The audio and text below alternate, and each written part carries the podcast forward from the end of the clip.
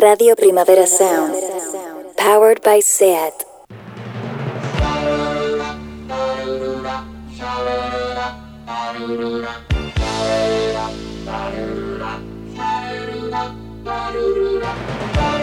Marea nocturna, con Desire de Fe, Jordi Sánchez Navarro, Xavi Sánchez Pons y Ángel Sala.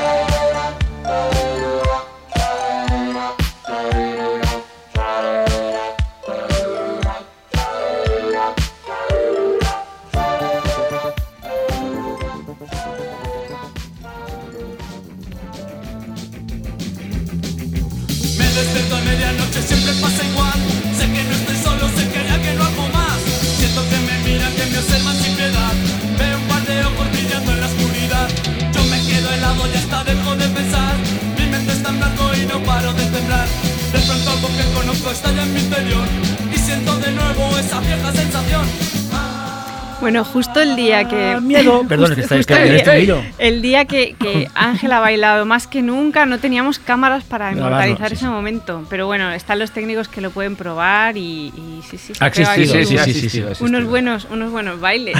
eh, bueno, antes de presentar el... Bueno, este es el primer Marea Nocturna de esta nueva temporada.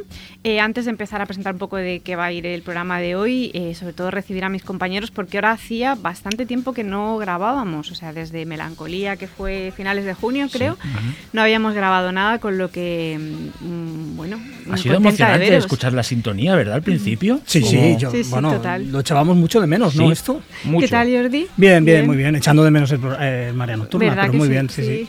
Xavi... sí, porque nos han seguido dando muestras de cariño. Continuamente. Casi a, di- a, casi a diario, que es muy bonito lo de, ¿no? Otra vez, bueno, que ya siempre acabamos el programa agradeciendo a los fans, pero hoy lo vamos a, a empezar agradeciendo a los fans. Y en especial a una fan, a, a Gemma, sí, que nos han contado... Creo que es Gemma, ¿eh? Gemma. Es que no, no sé si... Gemma, pues a Gemma, a Gemma, que es muy fan nuestra, nos lo ha comentado Marta, y bueno, este eh, el capítulo de hoy va dedicado a ti. ¿Y qué tal, Ángel? ¿Cómo estás? Muy bien. Sí. Aquí, uh, bien. Bueno, sí. Pues para empezar la temporada... Bien, ¿no? Sí, estamos bien. De reentré.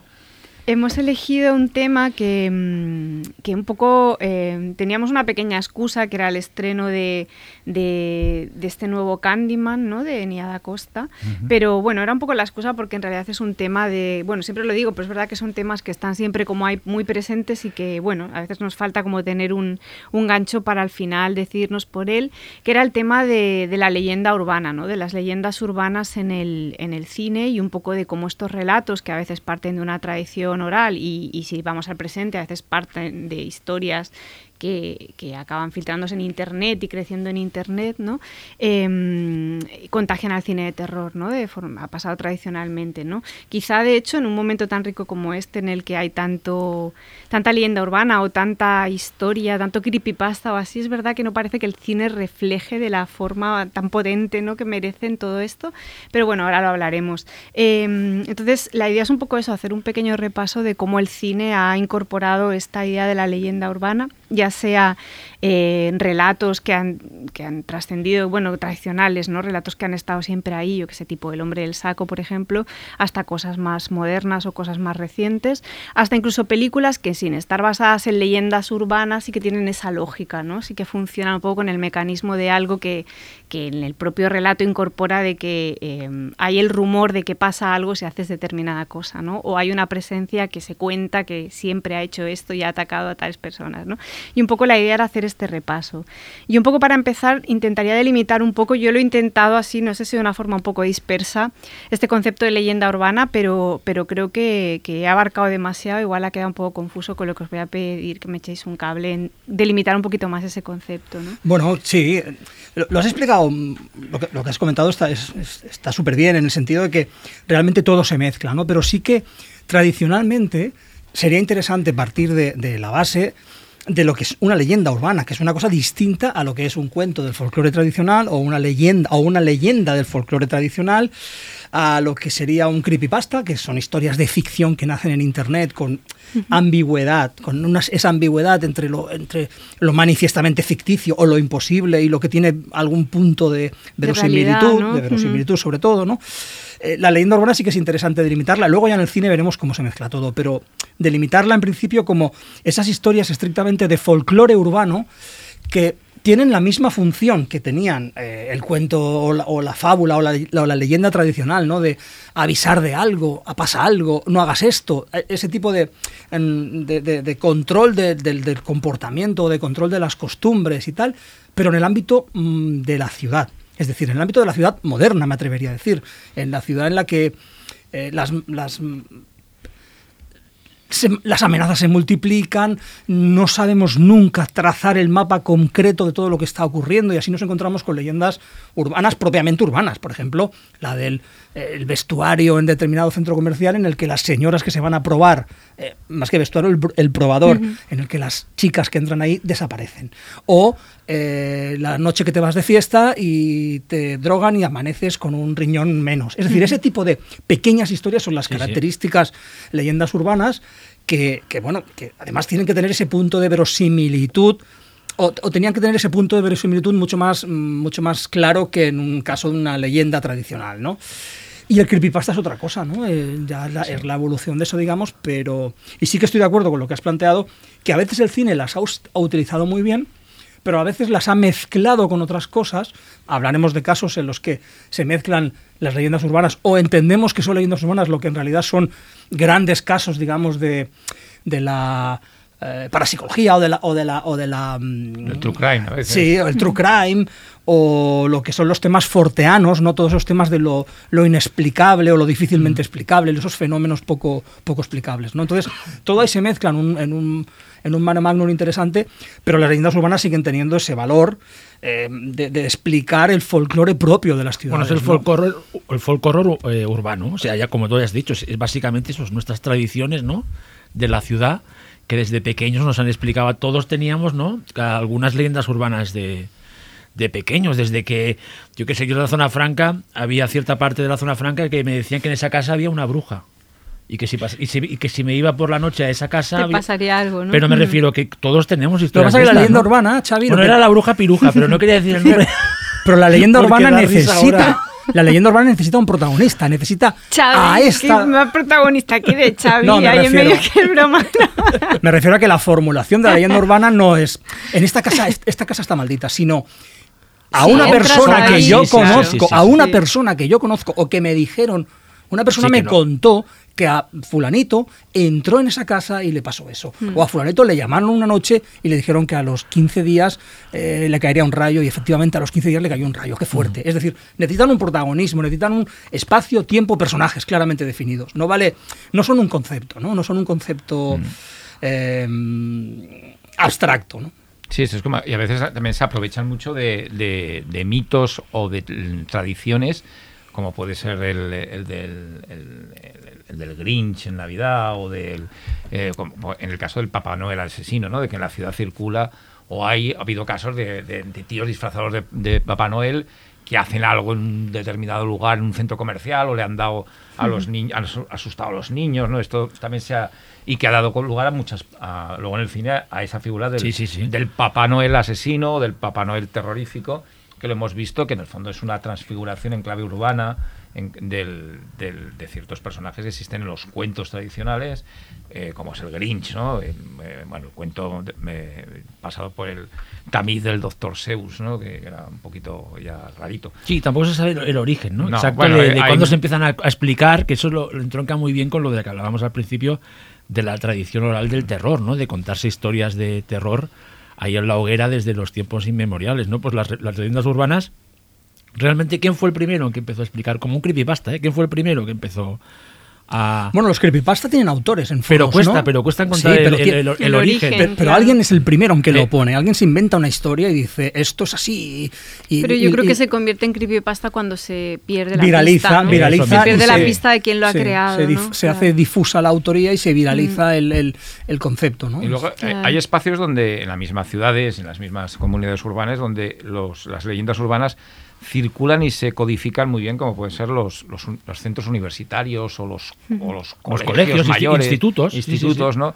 Y donde yo, por ejemplo, en, en, en Carrie de Brian De Palma y de Stephen King, evidentemente, parece que nos estén narrando el inicio de una leyenda urbana, ¿no? De cuando ya al final Amy Irving va a la tumba y todo aquello, y aquel lugar sí. donde parece que ahí se había creado el, la leyenda urbana de, de, de Carrie, ¿no? De, de, de aquella chica que tenía poderes, pero que era y que en, en, o el tema que en una película que a mí y a Xavi que nos gusta mucho, que es la segunda parte de Prom Night, ¿no? Sí. Hello Marilu, que es un, una, una, una se ha llegado a la leyenda que circula por la universidad de aquella chica que fue como Carrie, ¿no? Sí. Eh, absolutamente humillada ah, en, la, en sí, un sí. Prom Night, en una noche de baile, ¿no? Y que su espíritu va circulando por ahí. Bueno, son cosas que, que sí que se codifican muy bien en ese mundo de bromas, de novatadas, de, de exacerbación de las neuronas y de las, sí, y sí, las hormonas que sí. son las únicas. Porque básicamente ¿no? el cine de terror siempre juega a explicar que esas leyendas urbanas son, ver, son verdaderas. Sí, son verdaderas, son verdaderas o, o, hay, o hay un asesino, asesina, bla, que se dedica a hacer que son verdaderas. Pero de ahí es tan, es, yo creo que en el cine le viene tan bien porque parten de estos de estas historias que están bien codificadas, pero son historias cortitas y pueden crear a su alrededor un mundo, ¿no? De con unas supuesta un supuesto origen de la leyenda urbana uh-huh. o que ahí sí que el, las películas de terror aprovechan para bueno para hacer para, para jugar con un montón de subgéneros, ¿no? De no, pero, modos, es, tip, no tipo uh-huh. esto no tipo el, la, la leyenda urbana, claro, el esqueleto cuál es es la babysitter que recibe una llamada sí, y exacto. resulta que el asesino está dentro de la casa sí, sí. ya está, eso es la leyenda urbana. urbana y le pasó a alguien que yo conozco, que me dijeron sí, no sí, exactamente sí, sí. que te conoces, pero si sí, alguien conoce a alguien que tú conoces que alguien conoce y le contaron eso, ¿no? O eh, o la persona que necesitaba por las noches que su perro le lamiera y entonces una noche se encuentra al perro, de, al, al perro destripado y se encuentra una pintada que dice los humanos también sabemos lamer, ¿no? Ese tipo de, ese tipo de, de rollos. Y siempre son una situación muy, muy, muy, muy, muy acotada, muy acotada y sí, que sí. tiene un protagonista y que le pasó a alguien, ¿eh? No son, uy, si haces esto... te pasará esto. No, no, no. Es, esto le pasó a alguien, ¿no? Y ese es el punto poderoso que tienen. Y muchas veces lo que decís, asociado a un espacio, ¿no? Ángel hacía como un ejercicio cuando preparaba el, el texto, o sea, la escaleta y así, de poco cuáles eran como los tropos un poco de estas leyendas urbanas en el cine y aparecía pues esta idea del campus en el que pueden pasar cosas, aparecía también, planteaba lo de la canguro asediada, que al final siempre es la idea esta como de la casita residencial, sí. ¿no? En la que está la canguro con el niño de los ricos y de golpe hay dos plantas y, pa- y se oyen ruidos, o sea, siempre es un poco un sí. espacio también muy, muy concreto. Él hablaba también del el parque de atracciones, ¿no? Como también un espacio, sí. no sé, en películas como The Fan House o La Casa de los Mil Cadáveres, ¿no? Que es como la versión esta que hace luego Rob Zombie, eh, o, el, o... El subterráneo, el metro, el metro o la ciudad subterránea. La ciudad subterránea sí. es un, un clásico también. Sí. Y luego el, la Navidad, o sea, en sí la Navidad con esta idea del Papá Noel, asesino también, San Valentín como una fecha en la que también circulan las leyendas muy jodidas, ¿no? De a alguien le pasó algo en San Valentín. Y los hospitales y, también. Exacto. Es decir, el, el, ese hospital donde pasan cosas, ¿no? Bueno, es que hay algún, hay, alguien se ha encontrado siempre que le ha pasado algo, ¿no? Se ha contado. Sí, hay grandes... Hay grandes temas transversales, ¿no? El tráfico de órganos, exacto, el canibalismo, sí. Sí, el, ese tipo de el, cosas el, que son... El espiritismo. Sí, yo no sé, deciré, pero tú eres, de mi, tú eres de mi quinta y yo hacía, yo hacía espiritismo mucho con mis amigos y siempre te comentaba algún colega, sí, a mí me han contado que una chica que hizo espiritismo, que, rom- que no rompió el vaso cuando tenía que romperlo, mm. se murió de un accidente de coche y así, sí. en, en, en, cuando tienes trece años y te explican esa historia, ojo, ¿eh? Bueno, luego claro. hablaremos de eso, luego sí, hablaremos sí, sí. de cómo eso afecta, exacto, realmente ha afectado. Sí. Pero que, o la chica de la curva, ¿no? Que para mí es sí, como sí. de lo más aterrador sí, sí. desde pequeña. Que Sebastián Darbo hizo su propia así. versión. O esa, no, la, la, la chica de la curva estaba claramente en el garraf, es decir, los que hemos ido a Sitges sí, sí. por la ute, por la, ute, por la, por sé, la sí, carretera sí. antigua, la única que había sí, hasta la de las curvas. Hasta el noventa y dos sabemos que en las curvas de Garraf había la, la chica de la, de la de la curva, estaba ahí. Bueno, preparando ya para Sitges. Claro. Claro. Estaba ahí ya abriendo el terreno. Y luego hay el, eh, también hay uno muy común, que es el, la, eh, digamos, el suburbio ciudadano de una, un barrio construido encima de un cementerio, ¿no? Eh, de eso que, evidentemente, Poltergeist, ¿no? Es el, el, el, el llevado al cine en, en, de forma más famosa, pero que es, es un clásico, ¿no? Es que estas casas se construyeron encima de un cementerio, y si es indio, aún, aún mola más, ¿no? Es decir, o si es pagano, ¿no? Un cementerio que no es puramente eh, cristiano. Un cementerio, ¿no? De animales, sí, también tiene eso. Ese cementerio mm. construido, eh, sobre el que se construye algo, ¿no? Sí, la variación del espiritismo que comenta... que comentaba Xavi antes, del espiritismo, ¿no? Las consecuencias nefastas de hacer espiritismo, o, o, o la superclásica, que es la de Bloody Mary, ¿no? La, las consecuencias fatales de decir de la, tres o, o cinco veces delante de un espejo el nombre una de un, palabra determinada, una palabra determinada, claro. Que puede ser Bloody Mary, que puede ser Candyman, Candyman que puede ser sí. cualquier otra Candisha. cosa. Candisha. Candisha. Aquí, es, eres, aquí tengo la, la ocasión de defender Candisha, luego la defenderé largo y tendido. Pero fíjate que Xavi y yo decíamos que Candisha parecía Candyman, Candisha, ¿no? Bueno, sí, una, no, pero Candisha, pero Candisha es, un, Candice, es, sí, sí. Candisha es una leyenda autóctona. Totalmente, de, sí. autóctona pero, del mundo. Pero con una cosa muy guay que luego desarrollaré profundamente, en profundidad, ¿no? Que es que yo creo que hace un híbrido curioso entre coger una leyenda sí, tradicional lleva a, a, y llevarlo a, a, al, al urbano, sí, sí, sí, y sí. no urbano, sino tecnifi, tecno, tecnológico. Sí. Lástima o sea, que no les acabe de salir bien. No le acaba, igual no le acaba no, de no, salir del mi... todo bien, pero, pero incorpora la cosa virtual y los sí, móviles no, no. Sí, y sí, demás. Desde luego, o sea, sí, sí, sí, sí. Está, en eso está, sí, bien. está bien. Está muy sí. bien, Candisha, pero bueno, eh, no nos vayamos de, de, bueno, del es, tema. De, de... Y luego a mí hay una cosa que me gusta mucho, que es esta, la leyenda está de los que, que puede haber como animales en el subsuelo, cosas sí, así, sí. o todo eso es guay. La bestia bajo el asfalto. Exacto. Los, los cocodrilos o los aligatos que danzan por el baño y que pueden salir por el váter y, es que y en morderte. En los ochenta se, con, eh, se contaba. Pero es que eso es una leyenda que está desde los años treinta. De los años treinta existe. De los años treinta existe. Grandes, de grandes, grandes ciudades, ciudades americanas. Las grandes ciudades americanas, efectivamente, eh, algunos ricos de Florida... que habían capturado, o que tenían uh, alligators, o sea, caimanes o cocodrilos como, como mascotas y que los... Se bueno, les escapaban y... Se les escapaban y... o sí. los tiraban por... Sí. Bueno, claro, la de, la de, la de, la de Louis Tick es muy... Es muy, es muy, es muy Es muy serie B, muy, muy, muy serie B, pero muy interesante, pero porque no, es, que, es, es que se pone en escena toda la leyenda, es decir, el padre de la niña la que, que tira el, al cocodrilito al, al por el váter, ¿no? ¿no? sí, sí, sí, sí, váter, sí, sí, ¿no? sí. De todas maneras, además, la, es un lugar de la ciudad, las alcantarillas, donde albergan muchísimas también esas leyendas, las personas que se esconden allí, en las claro. alcantarillas. Mm. Que y el viven. metro también, y el ¿no? metro, ¿no? Mm. Estaba Creep, ¿no? La película aquella. Bueno, todo, sí, de, de, Flying, de, sí, sí. Toda, Flying. toda la ciudad subterránea, lo que hablamos. Es decir, la idea, la idea de que bajo la ciudad hay otra ciudad, hay mm. que, que además tan maravillosamente la ha trabajado... Eh, Maligno. Eh, sí, ¿no? Y que la, no, y que la ha trabajado también eh, Clive Barker, ¿no? Sí. Ya en clave de ficción, ya en clave de crear universos, ya yendo un poco más allá de, la, de las leyendas urbanas, ¿no? Pero esa idea de que mmm, Ay, yo os quería preguntar, bajo la ciudad existe otra ciudad es, mm. es una... Sí. Es, es un que temazo. Citas a, a Clive Barker y un poco eh, lo literario, o sea, qué referentes así como de la literatura de terror y fantástica ha trabajado, han trabajado como la, la idea de la leyenda urbana.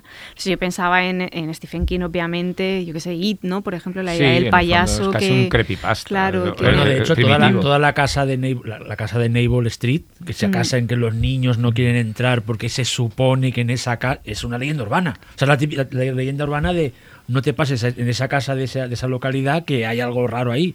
O sea, que se han expli- le explica, o sea, es, es, Stephen King está... Realmente todo lo que no sea eh, cuentos victorianos de fantasmas, o, o gótico, o horror cósmico, todo lo que no sea esos que grandes géneros, claro. eh, Clive Barker con, es un referente claro, claro. ¿no? Porque, mm. porque él realmente lo que hace es intentar captar eh, el submundo de las, sí, lo ciudades, oculto en las ciudades, lo oculto sí. en las ciudades, ¿no? Y lo, y, lo, y lo introduce Stephen King lo mismo, más bien en la suburbia sí, o en, o en sí, el sí. campo incluso, ¿no? Mm-hmm. Más que, más que en la ciudad.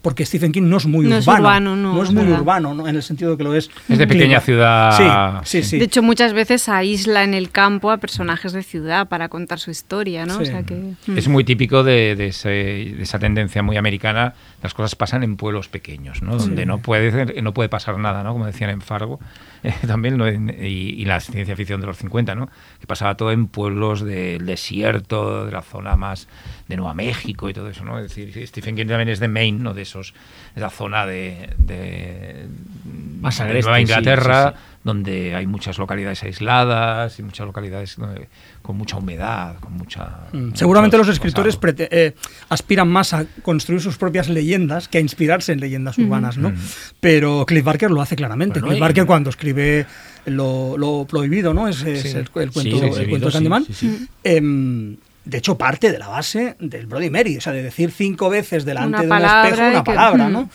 Y, y le da una vuelta, metiéndola con eh, metiéndola en el contexto de la creación de leyendas urbanas en las ciudades, ¿no? Que, por cierto, la, la nueva Candyman lo hace, eh, le da una vuelta de tuerca muy brillante, ¿no? Y luego hablaremos de ella. Pero Clive Barker es uno de los, de los grandes, y Stephen King, yo creo que son los... Pero hay un precedente muy de aquí, de Carrier, con el actor de los siete jorobados, ¿no? Que, uh-huh, en cierta manera, en la película de Edgar Neville, Eh, lo deja muy claro, que bueno, que es esa idea de la existencia de una ciudad debajo de Madrid, sí, una eh. ciudad con, con mucha historia y mucha acumulada de siglos, y que tiene aquellos eh, aquellas eh, profundidades absolutamente llenas de, de leyendas, ¿no? De, de ideas, jugando con un poco con el con las leyendas judías y de mucho tipo, pero bueno, que es un precedente también, uh-huh, en, eh, que aquí además desarrollado aquí en España, ¿no? Sí, sí. Que en el fondo deja de ser que todo el folclore judío tiene mucho de leyenda urbana. El, bueno, golem, claro, el golem. De hecho, es que se des- es, es de verdad la, la ficción, digamos, con un punto sobrenatural terrorífico que se desarrolla en la ciudad. El sí, golem el se golem. desarrolla en el gueto de Praga, ¿no? Es decir, o, o en ciudades, ¿no? La, la, esa, esa narrativa fantástica judía se desarrolla en ciudades. En ciudades. ¿Eh? Porque... porque ellos, está... ellos han vivido tradicionalmente. Sí, sí, que el nuevo Candyman sí que juega a ser un poco el golem. El golem eh, del, dos mil, del siglo veintiuno, que es una cosa muy interesante, ¿no? Y te explica cómo ciertas maneras de contar una historia están relacion- relacionadísimas. Sí, diferentes sí, tradiciones sí. culturales, al final es muy parecido, según qué estereotipos. Y luego hay una parte que es interesante, que es la que está en, en contacto directo con la infancia, ¿no? La idea está como del hombre del saco, de la hada sí. de los dientes, de el boogeyman, que al final es el hombre del saco, ¿no? Sí. Es una... Que como decía Jordi, mm. que se explica para es que lo mismo, los niños, ¿no?, se tengan cuidado en, según, mm. en, en, en hacer según qué cosas, de que ciertas cosas peligrosas, ¿no? Porque por eso se explican estas historias, ¿no? Para, que, para, que, para enseñar a los niños a, oye, cuidado, ¿eh? Que en mí cuando era pequeña era que viene el coco, era el sí, coco. Sí, que viene el coco, sí, sí, sí, sí, como... sí, sí, sí, mm. No, es un personaje, una especie de, de, form, de fórmula que adquiere diferentes... Eh, Pero claro, es que se enseña for- para... narraciones. Hay enseñanzas para todos, ¿Qué? o sea, para los niños en general, sí, sí. para las niñas en particular, exacto, para las jóvenes hay lo suyo, para las señoras que mayores está la suya, es decir, es, es todo como... Es que Freddy Krueger, por ejemplo, tiene mucho del hombre del saco, es decir, porque ya dice un, dos, tres, Freddy va, va por ti, sí, sí. son niños el que cantan esa canción, digamos, un poco invocan a Freddy Krueger y es un asesino de niños. Lo que es muy guay, su inicio, ¿no? Lo que es muy guay de Freddy Krueger es que es un, un monstruo, ¿no? Como que amenaza al, al infante, o sea, al niño o al adolescente, pero es igual de... Eh, el personaje en sí es como muy agresivo con el adulto, es decir, o sea, lo que es una crítica, ¿no?, del adulto también a través de ese personaje, o sea, es que es muy interesante porque a quien aterra es al joven, pero pero un poco eh, es un personaje que va de eso, ¿no?, como que es también una crítica a la figura del del adulto, ¿no?, y de las pocas herramientas que tiene sí, para es que no educar, sé si lo, ¿no? No sé si lo mencionamos, pero mm. los adultos en, en Pesadilla en Elm Street son impresentables. Que, exacto, sí, sí, mm. por mm. eso, que es interesante, bueno, porque es como el, el, tiene el doble juego eso, de hecho, ¿no?, el cine de terror sí que se ha, eh, se ha aprovechado mucho de la figura del, del del hombre del saco, del boogeyman, y hay, vamos, miles, diría, cien, bueno, mil, unos y mil o cientos de variantes de, de ese hombre del saco sobrenatural, porque otra cosa es un hombre del saco, eh, un asesino en serie, pero que han jugado con esa uh-huh. mitología, leyenda urbana de realmente existe un ser sobrenatural que viene a llevarse a los jóvenes, o a los no jóvenes, ¿eh?, o a los niños, y claro, hay tantas variaciones de... Hay tantos no sé qué men, Bye Bye Men, Midnight Men, ¿sabes? Mm. O sea, hay tantas variaciones de seres sobrenaturales, ¿no? Que siempre suele ser al principio es unos adolescentes hablando, me han contado que existe, bla, bla, bla, si lo invocas, y al final, pues, acaba sí. apareciendo. Pero es un tropo de estos que, vamos, otro clarísimo de las leyendas. Bueno, además, eso es un tema interesante, que es como una leyenda urbana adquiere forma o adquiere corporalidad sí. a través de las ficciones sí. que lo representan, ¿no? Es decir, y eso... En el Candyman último se explica algo, va por ahí también, pero hay una película que, que a lo mejor es un poco fallida, pero que a mí ese sentido, sobre todo en un momento en que el propio Wes Craven habla con, con, una, con la actriz de Pesadilla en, en Elm Street, uh-huh. y hablo de Pesadilla siete o a New Nightmare, a New, Nueva Pesadilla, Nueva Pesadilla. Eh, New, New Nightmare, Nightmare. eh, que es, hay una, una conversación que explica esto Wes Craven, ¿no? Cómo Freddy Krueger, que es una entidad, un concepto, adquiere for- realidad a través de la ficción, ¿no? Uh-huh. De la ficción que se ha rodado, las películas que se han rodado, y, y Candyman, él, sí. en cierta manera, pasa lo mismo, ¿no? Que, que ese Candyman, ese mal que existe en la comunidad negra de tantos años de, de abusos y de, de discriminación y de terror, adquiere una, una, una corporeidad, una realidad, sí, así y, por, la, por la ficción, ¿no? Y que aparece cuando la gente empieza a explicarse la historia uno a otro, que eso es lo, eso es lo que más nos y la gusta, historia de la primera que a película. Nivel de como fan del cine de terror es lo que más, que en el, en el relato original de Clive Barker lo explica, hasta Candyman lo explica, dice, sí. yo vivo en en, en en ese espacio de duda, sí. sobre si existo o no, y cuando se habla de mí, que lo entonces, repite entonces, al final de la cuando, película cuando, moderna. Y cuando alguien duda de él, aparece, mm-hmm. aparece hace asesina asesina a alguien o hace algo, entonces la gente vuelve a callar porque es, mm. que me parece un, bueno, esta idea de que,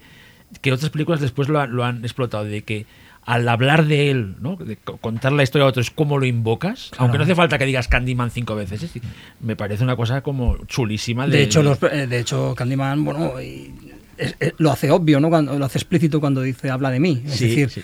te ordeno sí, o te final, pido sí, sí, te sí. pido que hables de mí, ¿no? Porque es así como, como, como viven las, las leyendas cuando se habla de ellas, ¿no? Cuando se transmiten. Eh, si tuvierais que marcar un momento en el que empiezan a estar muy presentes en el cine, que serían los setenta, ¿no? Empieza, setenta, ochenta, ya sí, con sí. la forma como de leyenda realmente reconocible, o sea, que, que sabes que va de, le- de una leyenda urbana, como si dijésemos la, la peli sería los setenta, ¿no? Sí, mm. sí, hay un momento en que el cine de terror yo creo que deja de ser más bien eh, rural. En los setenta hay mucho mm. cine de terror que se pasa en... en localidades como la Matanza de Texas, ¿no? en, en, el, en el outside de las grandes ciudades americanas, y es, hay excepciones, ¿eh? Evidentemente, hay películas que pasan en Nueva York como La Semilla del Diablo, pero bueno, o El Exorcista, pero que se van centrando en comunidades más o menos urbanas, y yo creo que es en los setenta, sobre todo con el, el proto-slasher y eh, Black Christmas, y uh-huh. luego ya en, en la noche de Halloween, que en el fondo es un, una representación del Hombre del Saco, ¿no? Que sí, sí. empiezan a reformularse de manera cinematográfica y narrativamente eh, ciertas leyendas urbanas, como puede ser pues, eh, Terror Train, eh, con, la, con el novato. Que sí, es, es que eh, todas las historias de origen de, sí, de, los, de los psicópatas, que ya son todas son, son de bueno, las llama, urbanas. Llama un extraño. Son, son que cosas ya... que han pasado en los, en los cincuenta, en los sesenta, a veces hasta los años treinta, cuarenta... Que eso es una cosa que a mí me flipa siempre, las historias de orígenes, estos mini, mini películas dentro de otras películas, son todas historias de estas. Luego cuando en el mismo instituto, en la misma localidad o la misma ciudad, hay un momento que se explica que en tal año, ¿no? Entonces es cuando se empieza a activar todo. Sí, sí, no. Eh, como decía Ángel, sí, sobre todo el slasher. Sí, el slasher es casi un hijo de la leyenda urbana. Mm. Hay muchas partes, el, ¿no? y, Freddy Krueger y Llama un extraño, por ejemplo, que es una película que a mí me sí, fascina no, y que es la perfecta... Pa- traslación a la pantalla de una leyenda urbana como es la de la, la, de la babysitter en que casa tiene dentro la, que tiene dentro el asesino, asesino. Sí, sí, que sí. hay una set piece al bueno, principio de la película que de es hay un, maravillosa hay, de hecho Black Christmas y, sí, y cuando sí, y, sí, sí. Llama un extraño son las la clave son la clave de las dos películas del asesino está en la casa está. Eh, que bueno lo convierten en una especie de, de sí de hecho Fred Walton tiene un corto anterior que es El origen de Sitter que está muy bien. Yo creo que este corto si se busca yo creo que debe estar en YouTube, que es, es, la, es la parte del principio de Llama sí, es que la parte del principio ya es un corto. Que claro, imaginaros el miedo que debía producir eso a las niñeras de la época realmente, que creían que realmente eso había pasado. Sí. A mí me, eh. sig- me sigue pareciendo flipante que, que sea anterior Black Christmas a Halloween, o sea, es, y bueno, porque es, es una que, peli que se ha bueno, reivindicado es que se, mucho en sí, los últimos años, pero no ha pasado, o sea, ha trascendido Halloween como obra. Es verdad que es mejor peli, aunque me gusta mucho Black Christmas, pero que realmente todo lo que plantea sí.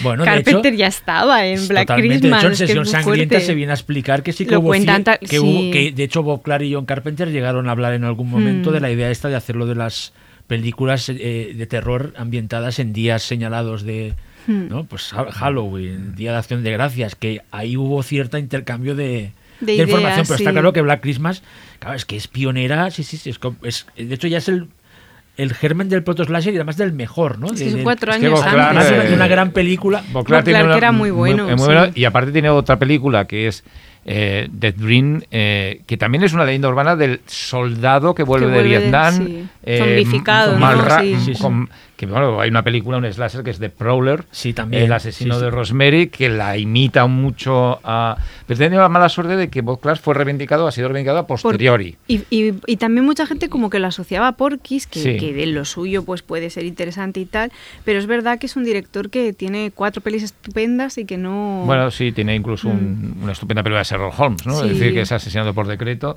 O y Children Sudden Play es, with Y eso está en Filmin, la encontré otro día que sí, no sabía que, que estaba. Es una curiosidad está. Y de las pocas películas que mm. siguen a La Noche de los Muertos Vivientes, digamos, mm. muy cerca de, de su película. Ahora pensaba en My Bloody Valentine, con el, con sí. el minero Harry Warden, sí, sí. o sea, es otra leyenda urbana. Mm. Sí. Hay un... Pero a mí me parece que hay una, una diferencia notable entre, eh, digo...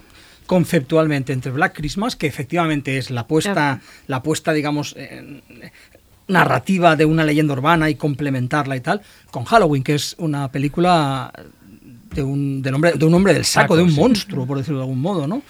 De hecho, se está...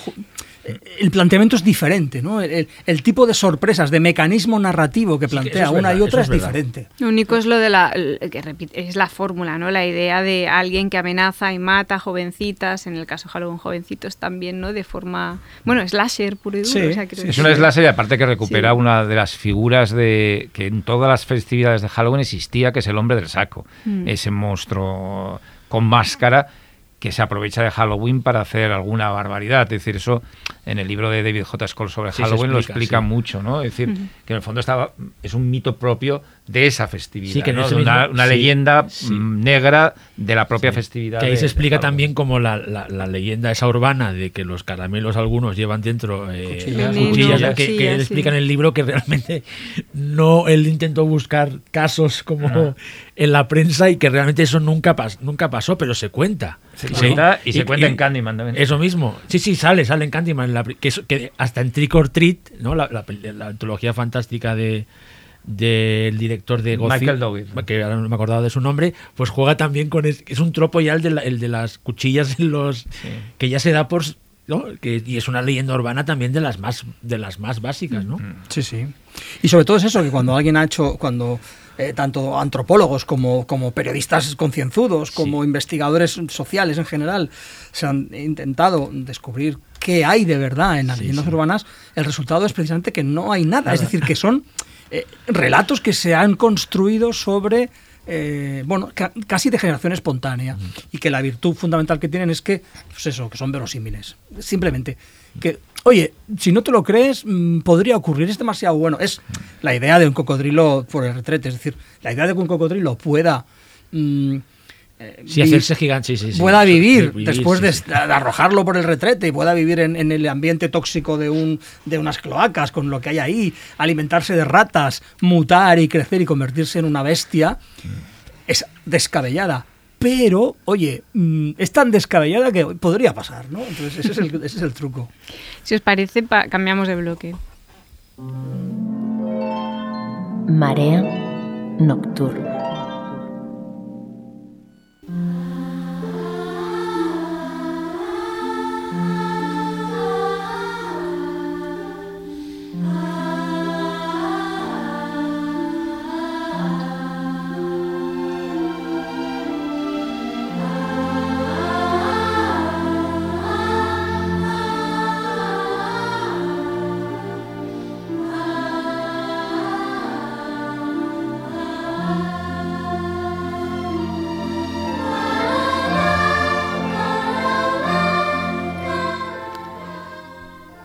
Ya hemos avanzado un poco, que en los ochenta como que se concreta un poco todo esto, ¿no? Y sobre todo a, a, en relación al slasher, pero yo creo que de los setenta nos hemos dejado un poco olvidada una figura que de alguna manera también, también toca la idea de la leyenda urbana de una forma un poco particular, que es Larry Cohen, ¿no? Sí, Larry Cohen es un director que yo creo que siempre tiene esa... Eh, ese rumor que lo convierte en, una, en, en película, en historia. Y bueno, yo eh, en todas sus películas podemos encontrar mm, rastros de la leyenda urbana, incluso cuando eh, las dos veces que yo he estado con él y, eh, en, en la Semana de San Sebastián y en Sitges, por ejemplo, la serpiente voladora me contaba que él se basaba en ciertos rumores y ciertos eh, rumores, sí, de eh, avistamientos, avistamientos, avistamientos, y que en el Chrysler Building, uh-huh. en lo alto del Chrysler Building, que es un edificio muy mítico y llena, llena de historias sobre uh-huh. el Chrysler Building de, en Nueva York, anidaba un gran pájaro o, o un monstruo que por las noches atacaba a la gente que estaba en los tejados o en... o estaba como bueno, lo que explica la película, lo, que, lo, lo, lo que hace es decir, que, que sí que se basaba en que había Nueva York, que es una ciudad llena de leyendas urbanas por su propia eh, idiosincrasia enorme y llena de capas. Eh, existía esa esa ese, esa leyenda del del Chrysler Building, ¿no? Y luego la mezcla con una historia de, de los mayas o los aztecas, de, de, de sacrificios, muy divertida, pero del monstruo volador sí que estaba ahí. Y luego también en, en Demon on God uh, Told Me To, que es una película que a mí me encanta, es su mejor bueno. película. Toda esa leyenda de, del ser que, que, que mucha gente ha visto y que identifica con una entidad divina o con algo benefactor y que, y que realmente te dice es un monstruo. Que, que, una, que una, y que te dice que... Ha, bueno, eso de las voces, ¿no? De que me ha dicho que, que haga esto. Algo, ¿no? Claro. Bueno, en todas sus películas existe bueno, esto es, y sobre todo en La ambulancia. La ambulancia, ¿no? La ambulancia es la película del tráfico de órganos por excelencia. Uh-huh. Esa ambulancia que va cazando personas por la fantástica película, noche, fantástica película sí, sí. de serie B pura y, y es muy interesante en el caso de Cohen, de Larry Cohen, cómo, cómo mezcla precisamente dos, dos grandes temas que cuando se cruzan son maravillosos, ¿no? Que es la leyenda urbana y la teoría de la conspiración, es decir, uh-huh. hay una leyenda urbana que consiste fundamentalmente en que pasan cosas y hay mucha gente que las oculta. Por ejemplo, eh, pues eso, que hay toda una trama compinchada para una red de tráfico de órganos y hay una ambulancia que va cazando gente, ¿no? Pero hay gente que lo sabe, ¿no? O, o, o que un yogur se puede convertir en una cosa asesina, pero que hay alguien que sí. cubre el cover up, ¿no? Es decir, la, la, la, el cubrir, el cubrir esa, es, ese gran engaño, ¿no? Y Y el peligro para la, para la población, ¿no? Incluso, la Recoy lo mezcla muy bien las dos cosas. Hombre, incluso en los guiones, en, en, en Maniac Cop, que la dirige William Lustig, pero la, la están es escritas bien. Por él, eh, también la Recoy nos explicaba que se basaba en un, una leyenda de que había un policía que fue muy violento, que fue linchado y murió en un suburbio de Nueva York, en, no sé si al Bronx o algo así, que luego hay mucha gente que lo veía y se vengaba, de, ¿no? que se vengaba, que iba con un coche fantasmal y se vengaba de y mataba pues a delincuentes y a gente que, que, que creía relacionado con su linchamiento. Y eso y dice que es, de ahí salió el, el, el personaje de Maniac Cop, es decir, que Larry Cohen realmente manejaba muchas de estas historias que funcionan como buen neoyorquino y judío, además, de lo que hablábamos mm. antes, que manejaban y, y las, las hizo, bueno, y hizo unas películas de serie B que son muy... De bueno, es que Nueva York, Londres, París, Los Ángeles, es que son las ciudades de las grandes leyendas urbanas. urbanas ¿no? Sí, de eso te explica como Larry Cohen, ¿no? Como es, es, esa materia prima, ¿no? De esas historias mínimas que él después expandía para hacer, y hacer, para hacer películas estupendas basándose en eso. Sí. Un punto de partida que él le daba pues para crear una, mit, una mitología alrededor del Maniac, de, de, de tres películas de Maniac Cop que son fantásticas. Uh-huh. Luego ya en los ochenta hay otra figura que, que se sale del slasher, ¿no? Que es donde nos hemos centrado para hablar en los ochenta, eh, que es Joe Dante también, ¿no? Como, como cineasta que también, de hecho, Gremlins tiene todo eso, sí, ¿no? De claro. la leyenda urbana todo el tiempo. Bueno, es una leyenda... De hecho, incluso sí. hay algo en, en la muerte del padre de la protagonista que tiene algo de leyenda, leyenda urbana, sí, ¿no? Sí, de, sí, de, sí, sí, se totalmente. Vistió de Papá Noel y, y se, se mató par... cayéndose sí, sí, sí, por sí, la sí, chimenea, sí, era, ¿no? Algo así. Sí, sí, sí. Claro, sí. Eso, eso, es un, eso es directamente una leyenda urbana, claro. claro. Y luego está el tema de la tienda china, la, la, tienda, china. la tienda en la que puede haber de, de todo. todo. en la que puede haber de todo, y ese tipo de tiendas desconocidas donde mejor mejor no te metas porque puedes salir ahí con algo... Bueno, y lo que explica el personaje de Dick Miller sobre lo que cuando él estaba en la Segunda Guerra Mundial sobre los Gremlins, claro. ¿no? También, que es una leyenda de una, de una... En este caso no es una leyenda urbana, sino una leyenda, una leyenda del, del, del campo de batalla, campo de batalla o, en este caso que, aéreo, ¿no? Que lo hemos visto en varias películas. Que él cuando además. ve que empiezan a pasar estas cosas y ve estos bichos, pues recordar que dice, tenía razón, ¿sabes? Pero que en cualquier caso en sí, Gremlins sí. hay como un amor por el relato, ¿no? De distintas sí, sí. tradiciones. Totalmente. Es gente contando, contando bueno, historias. Dante sí. es muy, muy eso, ¿eh? Mm. Es decir, pero especialmente en Gremlins, claro, es gente contándose historias todo sí. el rato. Mm.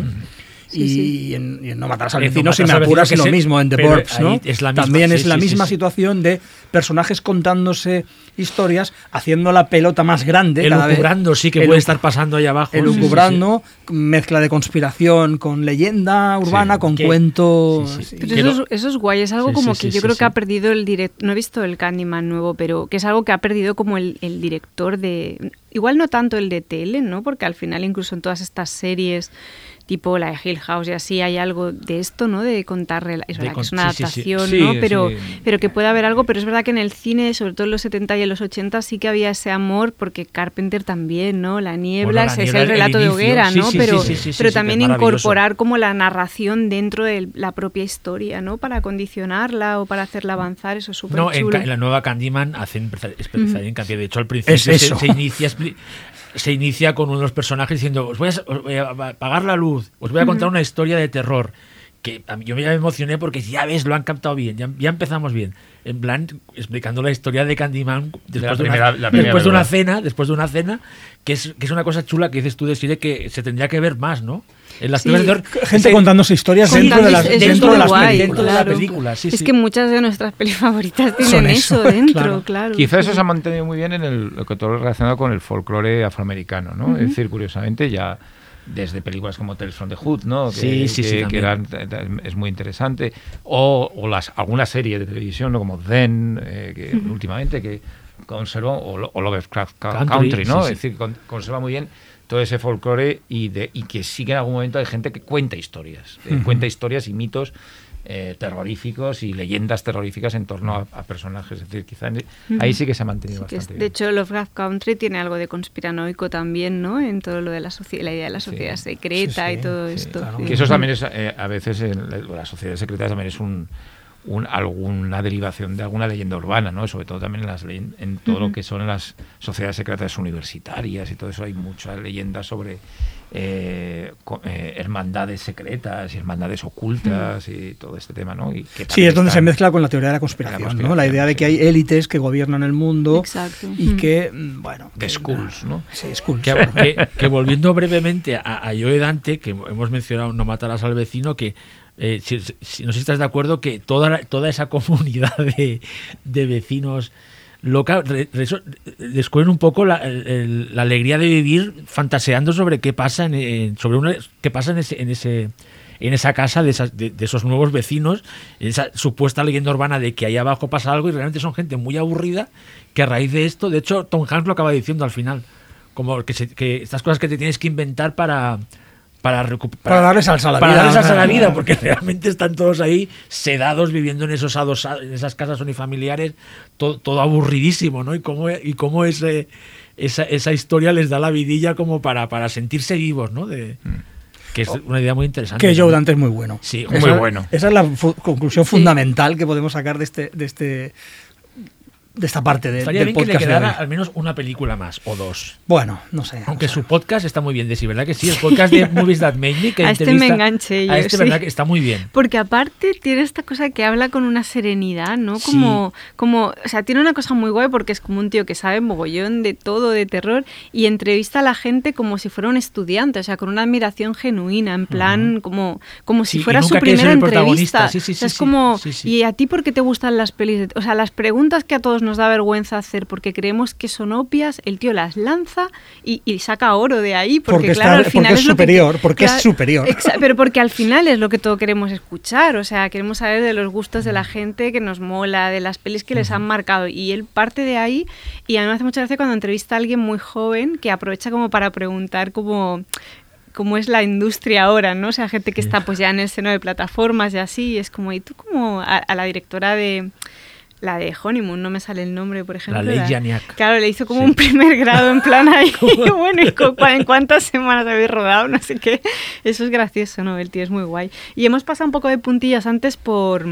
Por, Portel, por Poltergeist, que lo he pronunciado mal. La hemos citado, ¿verdad? La sí, primera sí, parte. Sí, sí, sí, sí. Que, tam- y todo esto, que sí. yo creo que también es otra peli que tiene eso, la, la cosa está de la leyenda muy, muy metida también. O sea, es un ¿no? cuento de fantasmas, ¿no? Mm. O sea, es bueno, también está el, el, bueno, el tema del, claro, del Poltergeist. Del... Es un argumento clásico, digamos, de...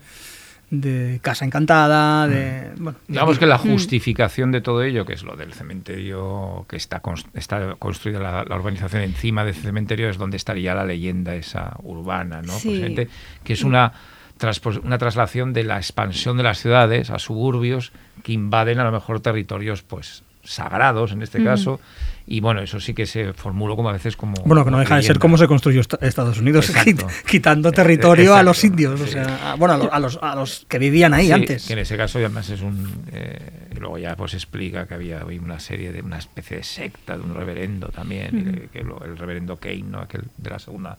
película, ¿no? Pues que daba mucha grima. Quedaba mucha y luego grima. Hay algo que igual es una estupidez, ¿eh? Lo que voy a decir ahora, pero porque no sé el origen realmente de toda esta cosa del, del, la, de luego ya las pelis asiáticas, ¿no? A partir sí. de, de, de Ringu y todas estas cosas, ¿no?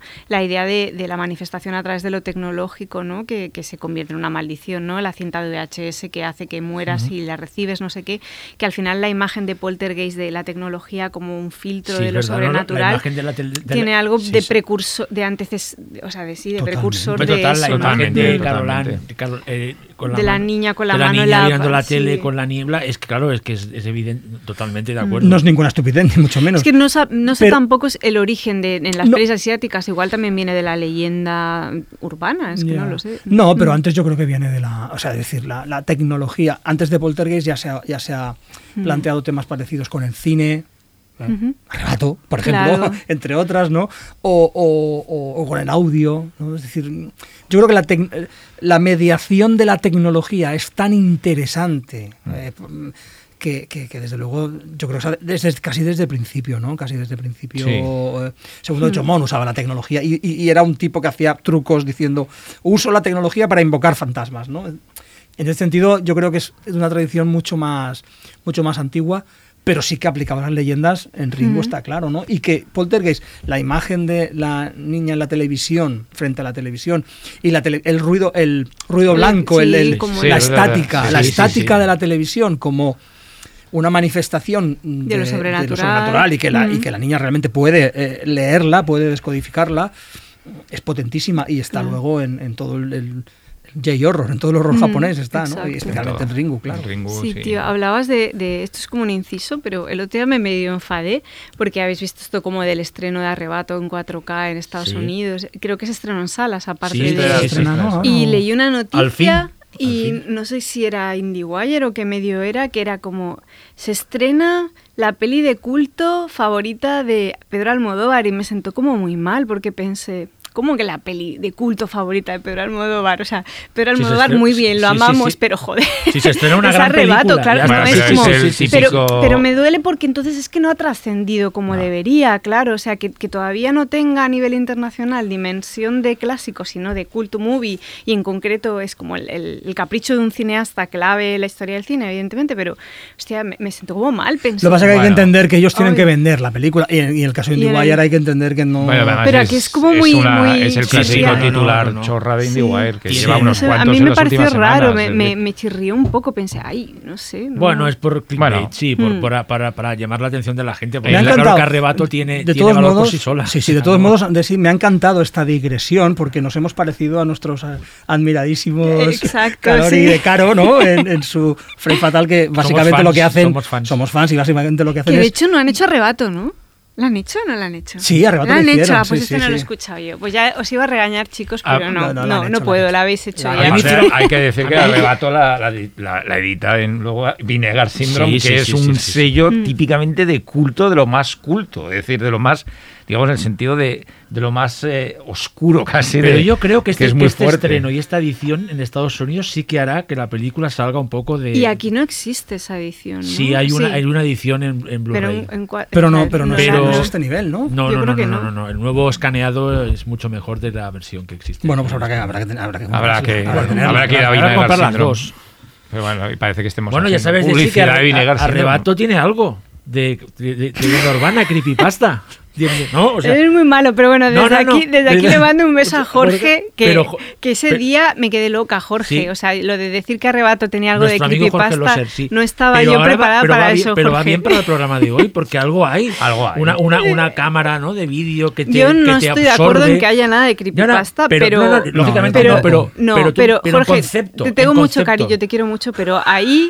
Ahí sí que me dejaste con el culo torcido. Eso fue para mí como... Pero en cualquier caso me viene muy bien para hoy, para, para es hoy, verdad, verdad, para hablar de... Porque se puede debatir. No, porque ha salido por el tema de la mediación de la tecnología. En este caso, la tecnología hmm. fundamental del cine es la cámara cinematográfica. Sí, ¿no? Y que es algo, además, que decíamos que lo utilizaba mucho el cine asiático, ¿no? El uh-huh. cine, sobre todo, japonés, ¿no? Que es un país donde la tecnología está muy presente. Uh-huh. Y también la tradición y la leyenda, ¿no? Y la, el folclore urbano. Estamos hablando de unas ciudades más enormes del mundo, que sí, es Tokio, sí. es decir... Y, y más y, densas, enorme y densa, y porque... Y a la vez, te, sí, y, asfixiantes, ¿no? Sí, bueno, Tokio a mí me parece... No, Tokio sería bien, es muy agradable. Pero, muy agradable, pero más asfixiante, algunas más asiáticas que, que Tokio en sí, pero sí que es enorme en extensión y en habitantes. Y, el, y también tiene mucha importancia pues el, el tema juvenil, el tema de la, eh, que hay muchos que relacionan a adolescentes, y ahí tienes películas que han, han seguido eso, evidentemente The Ring, pero también One Miss Call, ¿no?, con los teléfonos móviles de uh-huh. Takashi Miike. Y, por el... ejemplo, las de Kurosawa en un, en un concepto sí. distinto, más cerebral, mucho más metafísico, sí. así también sí, tendrían hay, algo hay de cosas, eso, ¿no? Hay mm. cosas... También la utilización de la tecnología en una película que es de fantasmas, ¿no?, que es Cairo, ¿no? Exacto. Pero, mm. pero en Creepy, por ejemplo, sí que juega un poco con esas casas, esos lugares, eh, digamos, malditos, ¿no?, que mm-hmm. en Japón... Pasaba también en Yuon, ¿no? En, en, la, en, la, en las casas que a, a, se supone que ha pasado algo, que hay sí, una... Sí, que aparte era, era, creepy, es, una, es, un, es un seguido de historias... Pero no sé que si se... son leyendas urbanas, en el sentido de que es un tema ya tradicional de, mm. del, del, del terror, ¿no?, del horror, es decir, el lugar maldito, que es algo que también hemos hablado mucho a propósito de... O el lugar Stephen malo. King, a, a hablamos también. Sí, sí, sí, yo creo que, que está con conectado con la casa esa... Y es un, que es un no, tema gótico, es sí, un tema del sí, gótico, de la narrativa gótica. Eso de la casa que no quieres ir, que está en una ciudad, que sí, que hay una historia de asesinatos, de muertes extrañas, algo de bueno, la, la que... manera... Bueno, sinister, esto sí, es pero, sinister, sí, ¿no? Total, o sea, pero totalmente, sí que, haya, ¿no? sí que hay algo en, en el germen. Y aparte, el, la, la primera versión de Yuon, que están muy bien las, las primeras, pero la primera, la que se hizo para vídeo, es alucinante. Mm. O sea, es alucinante porque está todo, casi todo el terror que vino que ha venido en los últimos veinte años. Y aparte la idea esta de cómo se van explicando diferentes historias que pasan en la casa por personajes que han estado... conectados con el otro que le explicó, la, que es, la verdad es que es fascinante. Le, y luego hay... a la gente que recupere las, las versiones de vídeo, las primeras, porque es que te quedas alucinado. Y en Japón sí que hay una historia que es una leyenda urbana real, que es la de la mujer con la con la cara, eh, la sonrisa, digamos, de Joker, uh-huh. eh, se llama Carvet en inglés, uh-huh. eh, la película, que ha, ha generado varias películas de serie B japonesa que aquí no han llegado, más que en alguna vez en festival sí que se han pasado alguna, pero que son muy, muy leyenda urbana de, de, de la tipa esta que desaparece con la cara como de Joker, uh-huh. como rajada de, de, de punta a punta de la oreja a otra, y que es un personaje que, que a, se afirma que se aparece en, con determinadas condiciones en, en las calles de, de Tokio, las noches de Tokio. Bueno, y esa sí que ha generado una saga, ya digo que aquí no es tan famosa porque es un, una leyenda urbana muy propia muy de, local, de Tokio, claro. uh-huh. pero sí que, que sí que existe y bueno, o sea, y que aquí se intentó colar para ver si, si hacían un remedio americano y no, no coló, ¿no? Porque ya teníamos el Joker, me figuro que era más o menos lo mismo. Pues me gusta, pues voy a investigar, no las he visto. Carvet, en inglés, ¿eh? Antes hablabais de Sinister y solo, an- por si luego nos olvidamos de comentarla, lo buenísima que es Sinister. Maravillosa. Ah, es muy fuerte. O sea, es como, es que para mí es como de las mejores pelis de los últimos veinte años. O sea, de terror es buenísima. Es muy buena y mm. aguanta muy bien y mejora con el tiempo. Es una película que, que creo que cada vez más...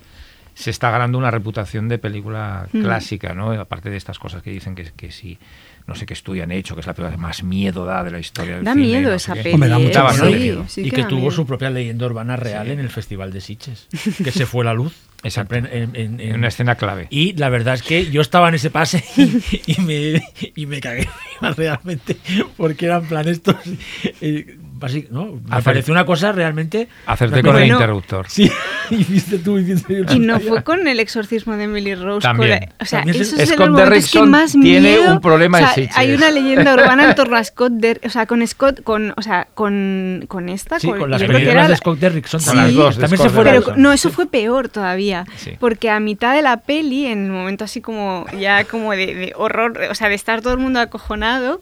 De golpe se corta la proyección y aparece Darth Vader. El Darth Vader que no era el motivo de ese año. O sea, apareció como un trozo del, del spot del festival, pero como de tres años atrás. Sí, o sea, ¿por qué eso? eso? Es, eso es... Porque y, entonces y aparte... utilizaban colas de treinta y cinco milímetros para tío. empalmar eh, los rollos. Los rollos. Entonces eh, se empalmó, pues eh, que se vio ese trocito. Y aparte con las cosas... Eso es un, también en Fight Club pasa de una manera diferente, eh, con Bambi y otras cosas, ¿no? Pero Pero, había algo como de, de que era siempre era como a las tres y no sé qué pasa, no sé qué, y era esa hora. Era como una cosa como... Alba sí siempre que, se acuerda, Alba Laguna sí siempre se acuerda verdad, que estaba sí. también en ese pase. Scott había como Derrickson una tiene un problema en Sitges. Scott Derrickson, leyenda urbana en Sitges. Y sabéis que tiene película nueva y que de la que, que hablan ya muy bien. Y es un regreso a Sinister, sí, de, de, de, de, de oscura. De Black de Phone, sí. Una película que... Oye, y con Insidious no pasó algo también, ¿no? Sí, no, no. Ahora me pillas. Nos no, pasó sal... con los ojos de Julia, que, que sí, que en un momento determinado sí...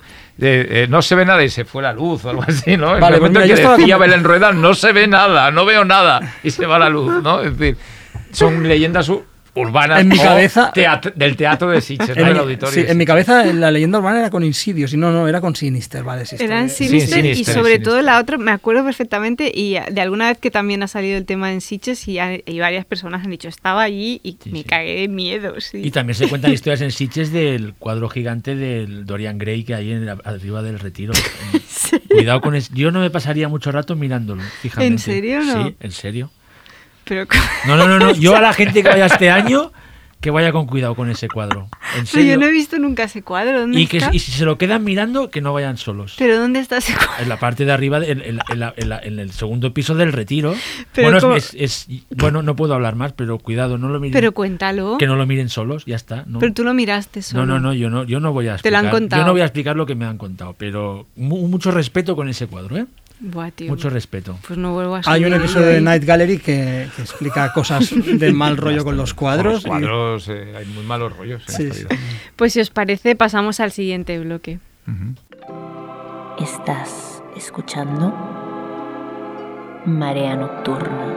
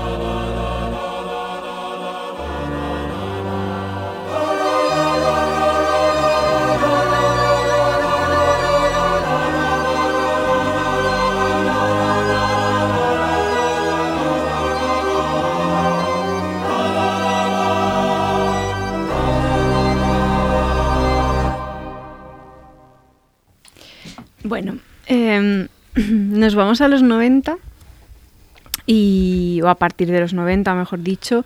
Y antes creo que os habéis con, quedado con ganas de, de hablar un poquito más de Barker, ¿no? Tanto de, del Candyman de Bernard Rose, ¿no? Como de, de otras cosas, ¿no? Sí, bueno, es que Barker tiene eh, ese territorio de la leyenda urbana. Lo que hablábamos precisamente antes de, de, del mundo subterráneo. Hay una película de, de Ryo Kitamura, ¿no? El tren de la carne a medianoche, o El vagón del terror. No sé si la he visto incluso por ahí con ese título, una, sí. un título un poco... Sí, un igual poco, es el título castellano. Sí, un poco, un poco absurdo. Midnight Meat Train. Sí, el, el relato de hecho es El tren de la carne de medianoche, ¿no? Que es una mezcla eso de leyenda urbana, conspiración, con una eh, estructura clásica de cierta narrativa de terror, que es el círculo, la narrativa circular, ¿no? A un personaje que se mete en un mundo y que al final ese mundo, digamos, le acaba atrapando de una manera determinada, ¿no? No quiero hacer spoilers, aunque es una, un tratamiento muy clásico de, de esa idea, ¿no? Eh, porque, bueno, que lo tiene todo, ¿no? Lo tiene... E incluso es un precedente de, de, de Cabin in the Woods en determinados momentos, de La cabaña del bosque, porque tiene como una especie de... Eh, conspiración que está ocultando sí, sí, sí, la sí. existencia de una raza extraña de monstruos que viven, bueno, la estoy explicando entera, estos bueno, son spoilers, pero ¿eh? Tiene muchos años de ya, una raza caníbal que vive en el en el en el en el subsuelo y que hay unas, unos sirvientes que se dedican a mantener la raya sirviéndoles carne, ¿no? Uh-huh. Eh, el argumento es terrorífico, es Clive Barker eh, eh, en estado puro, pero mezcla precisamente eso, la idea de las leyendas urbanas del subsuelo, del, del mundo subterráneo, del metro, de las alcantarillas y tal, eh, con, con la teoría de la conspiración. Esto está pasando. Y sociedad secreta. Y no lo sabe sí. nadie porque está oculto por una trama de, de personas que se dedican a hacer, y otra vez, ¿no? la, la una idea, película muy gore, sí, sí, muy sí, salvaje, sí, sí. Eh, Eh, vista hoy, yo creo que el, la sangre digital le hace y el gore digital le hace un flaco favor, y luego tiene las chifladuras típicas de Kitamura, de, de, sí, de Kitamura sí, ¿no? Esas virguerías, ¿no? Sí, sí. sí con la juego. Cámara que realmente esos, es, son muy chulas. Esos juegos con el punto de vista sí. imposible y ese tipo de cosas, ¿no? Que, sí. que hacen que sea interesante. Pero bueno, es como... Con un jovencísimo Bradley Cooper. Sí, sí. Uh-huh. Y otro caso de una persona que es un tío gris, ¿no? Que cuando va a ver a Brooke Shields y Brooke Shields, la, la marchante de arte, que... Tiene mucha conexión, eh, tanto el relato Candyman, como la película, ¿no? Con el Candyman de Nia DaCosta, que es que me sorprendió un montón cómo estaban los mundo dos relatos arte, y dos películas. El mundo del arte. Eh, el mundo del arte, arte cómo le dice, oye, tráeme algo que sea realmente... Que, que sí, tenga... sí, ese momento es igual. Es lo mismo, es que es lo mismo. Y, y, y como Bradley Cooper, que es un tío gris, soso, que no tiene ningún tipo de talento... Sí lo es. Que lo es, porque aparte a Ángel no le gusta mucho eh, Bradley Cooper. Eh, como... como se siente vivo, aunque acaba siendo de una manera demasiado brutal para él, a raíz de que descubre esta realidad mm. eh, oculta que hay en, en pero bueno en que el mundo de, que en este sentido también es un argumento muy clásico de determinado terror urbano, ¿no? Que el sí. mundo de, de, de, del artefacto tecnológico, del aparato técnico, te permita introducirte en el mundo del terror, ¿no? En este caso es la cámara fotográfica, en el caso de Blowout es, es, es el, el micrófono, la captación de sonido, o en el caso de, de, de determinada gente es la, la, la cámara de, de vídeo, ¿no? De Barbarian Sound Studio. Sí, de Barbarian Sound Studio, exacto. Ese juego con, con el dispositivo tecnológico, en este caso es la cámara fotográfica, que es más, más mm. sencilla, que, que no es electrónica, pero es, es a través de la fotografía que este personaje llega a introducirse, es buscando hacer la foto, llega a introducirse en, en este mundo, ¿no? Eh, a mí me parece una película interesante. Sí, interesante, sí, no, no, indicar, si se recuperar y tal. Sí, sí, una película que tuvo muy mala suerte en su distribución porque se habló mucho antes del estreno y luego no funcionó, se estrenó mal. Aquí creo que llegó directamente a Home Video en sí. España. Y es una además da mucho miedo la primera, las primeras escenas. La primera escena en el metro ya da mucho miedo. Sí, es una película, es una película muy violenta en el sentido de, bueno, es, es, tiene compasión. Bueno, y lo bien que juega, ¿no? Con el, con el miedo ese a coger el metro, ¿no? Que es una de las cosas más típicas que hay en una, en una gran ciudad. Bueno, claro, y el, que miedo, y que el miedo a tomar el metro después de medianoche. De noche, es, ¿no? Sí, sí. De ir solo en el, en el metro, ¿no? Y esa idea de, ¿no? de un tren que de repente sale de, de su... de su vía normal, ¿no? Y se va... Un, es, es, es que por la leyenda urbana, ¿no? Sí. De, bueno, además recupera pues ideas de películas también. Sí, de, que nos encantan, como The Line, de Gatsby, de Gary Sherman, o Creep, ¿no? De, también, de Christopher Smith, de, que es una muy es buena una película. película que, es que era un poco un remake de, pero no de estaba, la otra. Pero no estaba nada sí. mal. No estaba nada mal. Era un poco lo mismo. Y después del Tren de la Carne... Bueno, antes del Tren de la Carne a Medianoche está, está la, la, la maravillosa Candyman, Candyman de Bernard Rose, claro. Sí. Que esta película para mí es la, la, la, la quinta esencia de todo lo que estamos hablando hoy, ¿no? El hecho de que la, la propia... la propia protagonista sea una investigadora de las leyendas urbanas, pues claro, es, es el mecanismo, digamos, aquí es, es perfecto, ¿no? Y continúa además manteniéndose de maravilla la viéndola hoy. Es fantástica, sí, sí, sí, sí. Es que solo... El, el, el bueno, lo hemos hablado muchas veces, como, como eh, Bernard Rose pone en escena... Eh, hay una puesta en escena de la trama urbana, de cómo está construida la ciudad, con el famosísimo cenital, el cenital sí, sí, del sí, principio, sí, sí. que es sublime.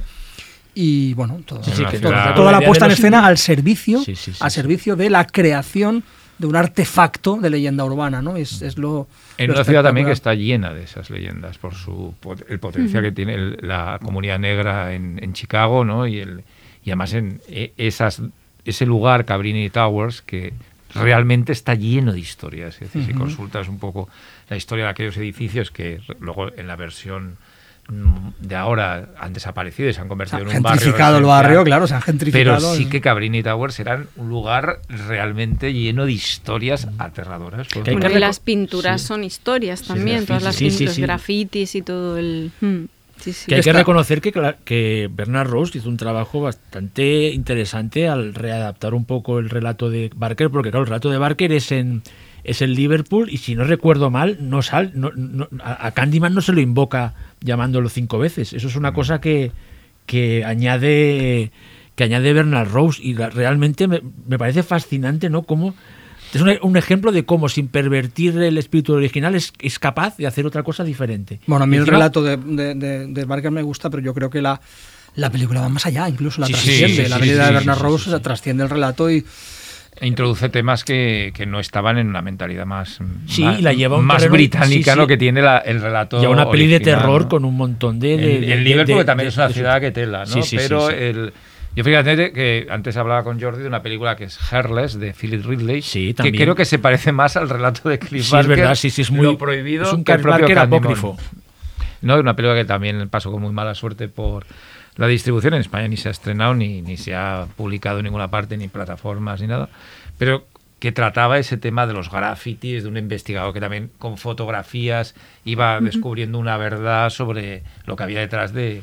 de esa de esos suburbios y de esa, de esa ciudad, ¿no? En una, con una iluminación nocturna maravillosa. Claro, es que esa idea es maravillosa, la idea de interpretar las señales que hay en la, en la ciudad, ¿no? Mm. El, el tener que leer la ciudad y descubrir secretos aterradores, mm. precisamente leyendo los, los símbolos y los signos que hay en la ciudad, que han estado a la vista de todos, pero que no, sabe, no sabemos descodificar, pues es, es, es un argumento potentísimo, ¿no? No, que se lo digan a, a nuestro amigo, el director de Under the Silver Lake. Hombre, claro.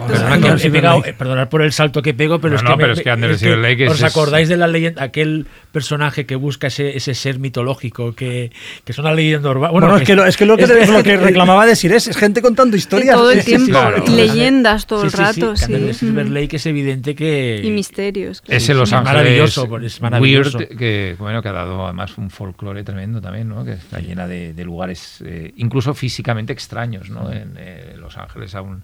que hay, una, hay un movimiento incluso en la ciudad de que en ciertos lugares no se derriben, ¿no? Ciertos viejos bares, el Formosa Café, hubo realmente un, hace poco uh-huh. un movimiento para que no se cierre, es decir, lugares que tienen esa mitología urbana donde han pasado cosas desde los años treinta y cuarenta y cincuenta, ¿no? Es decir, que y, y, y están ahí en esa eh, formulación de la ciudad que en el downtown, además, tela marinera, ¿no? La cantidad de... de, de, de de caldo de cultivo de leyendas que se producen y, de, y en las y en la, en la ciudad con, con montañas, con colinas, con downtown, es decir, una ciudad ton, tremendamente diversa.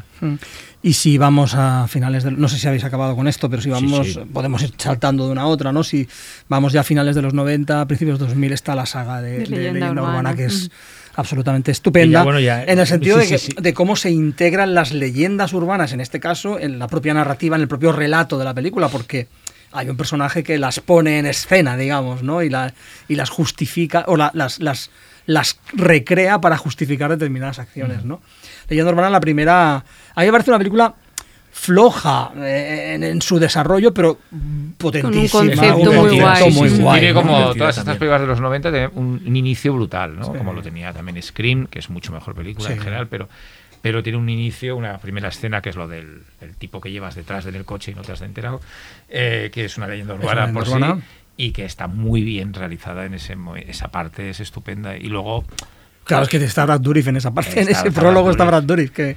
Y luego sale Robert Englund haciendo de profesor, curiosamente, Robert Englund, Freddy Krueger haciendo de profesor, haciendo... experto en leyendas urbanas, ¿no? Y, y de hecho contándolas y sí, poniéndolas y en escena. Y sospechoso, ¿no?, de los asesinatos, ¿no? Es decir, que es, es, una, es una película que, que, a pesar de que estoy de acuerdo con Jordi, no es espléndida, ni mucho menos, pero es una película muy, muy interesante. Sí, sí, sí. Podría ¿no? ser mucho mejor. Podría es ser la, mejor. Porque, por ejemplo, para mí, no sé si estáis de acuerdo, pero la segunda es mejor película. La segunda es mejor. La segunda es, deja de tener tanto sentido el, el concepto de leyenda urbana, pero se convierte en un thriller, un, sla, un slasher... Metalengüe, con, mucho metalenguaje. Con mucho Hitchcock, con mucho Pippin Tom. Y, bueno, ¿te acuerdas que acaba con la música de la serie Alfred Hitchcock Presenta? Sí, sí. Cuando en el final de la película sale uno de los protagonistas de la primera, no voy a decir cuál, Y, y recoge en el hospital al, al asesino de la segunda, uh-huh. sale la música de Ángel Sala Presenta por algo, y porque el guionista es Scott Derrickson. El guionista segunda. es Scott es Derrickson. Decir, ahí se nota... Mira, estamos volviendo siempre a, a su se nombre. Se nota un poquito la, la mano, ¿no? Y para mí es mejor película la segunda. Es mejor película, está mejor... Está mejor eh, mejor narrada, y el concepto es más potente. O sea, el concepto es igualmente potente, pero es... Eh, tiene una, una vuelta de tuerca muy interesante con los estudiantes de cine haciendo sí. películas y discutiendo sobre no me vas a robar este Hitchcock porque este Hitchcock es mío, eh, lo, me encargo yo de hacerlo, ¿no? Quizá el ambiente en una escuela de cine lo hace como más, eh, más, más entretenida, más divertida y más interesante que la otra, que no deja de ser, al final se convierte en una nueva entrega derivada de, pues, de lo sé, lo que hiciste ese último verano. Sí, es un slasher en un mundo universitario, ¿no? Que, bueno, que, que también era una saga y tenía cierto punto de, de eso, del, del tipo que atropellas y que vuelve a por ti, ¿no? Es decir, que lo dejas en la cuneta. Y que también la segunda era, para mí era más divertida que la primera. Sí, se está, estaba bien la, ter- la de Mary Lambert, que es la tercera, ¿no? Eso es de Leyenda Urbana, sí. Que es, que es, es una cosa también, una... una era mucho, Bloody Mary, ¿no? Sí, Bloody Mary, está, que sí. no la ha visto mucha gente, realmente. Y está escrita por Michael O'Doherty, el, el, el, sí. el director de Trick or Treat y de, y de Krampus. Porque fue una película también distribuida home video. Y esa película realmente vale la pena recuperarla porque es... es, es Es, tienes, el, tienes lógicamente tiene este look entre comillas pobre de directamente a vídeo y ciertos efectos digitales que no que ya sí eran los noventa locos, pero realmente es una película, bueno, igual esta ya es dos mil poco, pero realmente muy disfrutable, ¿eh? Sí, porque si no me equivoco la segunda es del dos mil, ¿no? Sí, sí, por ahí es que del dos mil, sí, sí. Que es interesante también, además ver estas películas hoy es, es interesante porque ves a, a, a a la chica esta tan Jennifer Morrison se llama, la actriz rubia esta que luego estuvo en House y demás. Sí, Yo, pero... No, Jennifer sí. Morrison creo que se llama, ¿no? No, no sé si, bueno, perdonad, pero aquí es que no, no, no, no venimos no te, con, con lo todos los datos apuntados, lo ¿no? Y, y Eva Méndez. Está jovencísimas sí, las dos, ¿no? Está sí, jovencísimas sí, sí. las dos. Y en la primera, Jared Leto. Sí, que, que niega haberla hecho. Pero Jared, hiciste Leyenda Urbana. No, no, no lo niegues, hijo. Bueno, la gracia de me volver película. a ver todas estas películas es que ves actores y actrices que eh, en sus inicios, ¿no? Sí. Que a lo mejor son muy conocidos sí, y los ves haciendo ahí un papelito eh, y que acaban a lo mejor sí, asesinados como, brutalmente, ¿no? Como los slashers de los ochenta, ¿no? Que aparecían por ahí Kevin Bacon, o, Bacon Holly, o Holly Hunter. trece, sí, sí. Es que era muy bizarro. Mm. Luego nos ha quedado una peli también de, bueno, es de principios de dos mil, que es Mothman, La última profecía, sí. que yo recuerdo que esa peli fue un éxito, ¿no? Sí, fue un éxito. Porque fue era una éxito. peli como con, con Richard, Richard Gere ¿no? y así, claro. con Laura Linney. Yo recuerdo que me encantó en yo su momento y hit. que me dio miedo, pero no, no la he vuelto a ver, o sea, está difícil de encontrar, ¿no? Bueno, igual, no está difícil, está en D V D. No, no, está, en D V D, pero no se encuentra. Está en D V D descatalogadísimo, o sea que no. Pero es una peli muy de culto, o sea, era una peli que daba mucho miedo, ¿no? Sí, pero... Bueno, no, no, no, no tanto. Es una película muy inquietante, inquietante muy inquietante porque palabra. el personaje sufre mucho. Sí, o sea, sí. Es de esas películas de terror en las que son tristes, además, y mm. el personaje... Esta... No sé si es terror realmente. Pues no, una es más un de, thriller. Es un thriller... Como... O... Hasta juega un poquito con la ciencia ficción. Sí. Con, parecía, a ratos tenía cierta influencia de, de, de X-Files, ¿no? De, sí, mucho, totalmente. Muchísimo totalmente. De, de los, y bueno, a mí no, me interesa que hablemos de esa película. Por, precisamente, porque tú no crees que sea una leyenda exacto, urbana. Exacto, porque yo no, yo no la considero una leyenda urbana, yo la considero eh, que Mothman es un fenómeno forteano, es decir, un fenómeno anómalo. Que no tiene explicación. Que no tiene explicación, pero que está documentadísimo, es decir, que hay un, sí, sí, de repente un montón sí, sí, de gente. Es un caso real, sí, que, que, ve, que ve un que hombre que ha visto. Hay hasta un festival en Virginia exacto, sobre el Mothman. Que ha, que ha visto ese personaje, eh, bueno, todo lo que ocurrió realmente en, en, en Point Pleasant es... es, es eh, Un, el puente. un fenómeno real, o sea, exacto, real de que la gente exacto, con lo verlo, cual, o sea, no para es... mí no es una película basada en una leyenda urbana, es una película de temas forteanos, de temas, sí, eh, de, de temas eh, anómalos, raros, con, y con encaje imposible en, en, en, la, en, en la razón y en la ciencia, digamos, ¿no? O con, o con encaje difícil, ¿no? Pero aún así, eh, toda la película tiene, y yo creo que por eso nos gustó en su día, toda la película tiene un, un, una atmósfera brutal en la que todo está pensado para dar miedo, para crear inquietud. Sí, sí. Es decir, de repente, los ruidos, una nube, eh, los cables del teléfono, eh, todo el electromagnetismo que se desprende en esa película es, un, es anómalo. Es anómalo, sí, ¿no? Sí, la Yo verdad creo... es que son dos horas de que no tienen un plano de relleno. O sea, todo lo otro, la, la historia va avanzando y se enriquece. Cuando la recuperé para preparar el programa, me sorprendió lo bien que aguante, lógicamente, el, el, el final en el, el puente, puente, que es que dime una película de los últimos diez años que tenga ese clímax. Y encima sin casi efectos digitales. No, no. Todo, todo old school. O sea, me parece... Valga aquí para reivindicar un poco la figura de, de un Mar... director que, sí. que parecía que iba a, a llegar bastante más lejos, que era Mark Pellington, que era un estupendo director de videoclips. Hizo muchísimos, muchísimos clips. Y el sí, de Jeremy no, de, sí, de, sí, de Pearl sí, Jam, sí. ¿no? Por ejemplo, sí. Y que tuvo dos películas... con un punto conspirativo también, porque el Mazman no tiene, pero sobre todo Arlington Road, está muy bien. que tiene es una historia conspirativa sobre el terrorismo de ultraderecha oculto en Estados Unidos y sobre uh-huh. aquel atentado famoso de la de, del F B I, ¿no? de la del central de la, del F B I, que también inspiraba en X-Files, ¿no? A, a un, sí, a, a, en un momento de, de...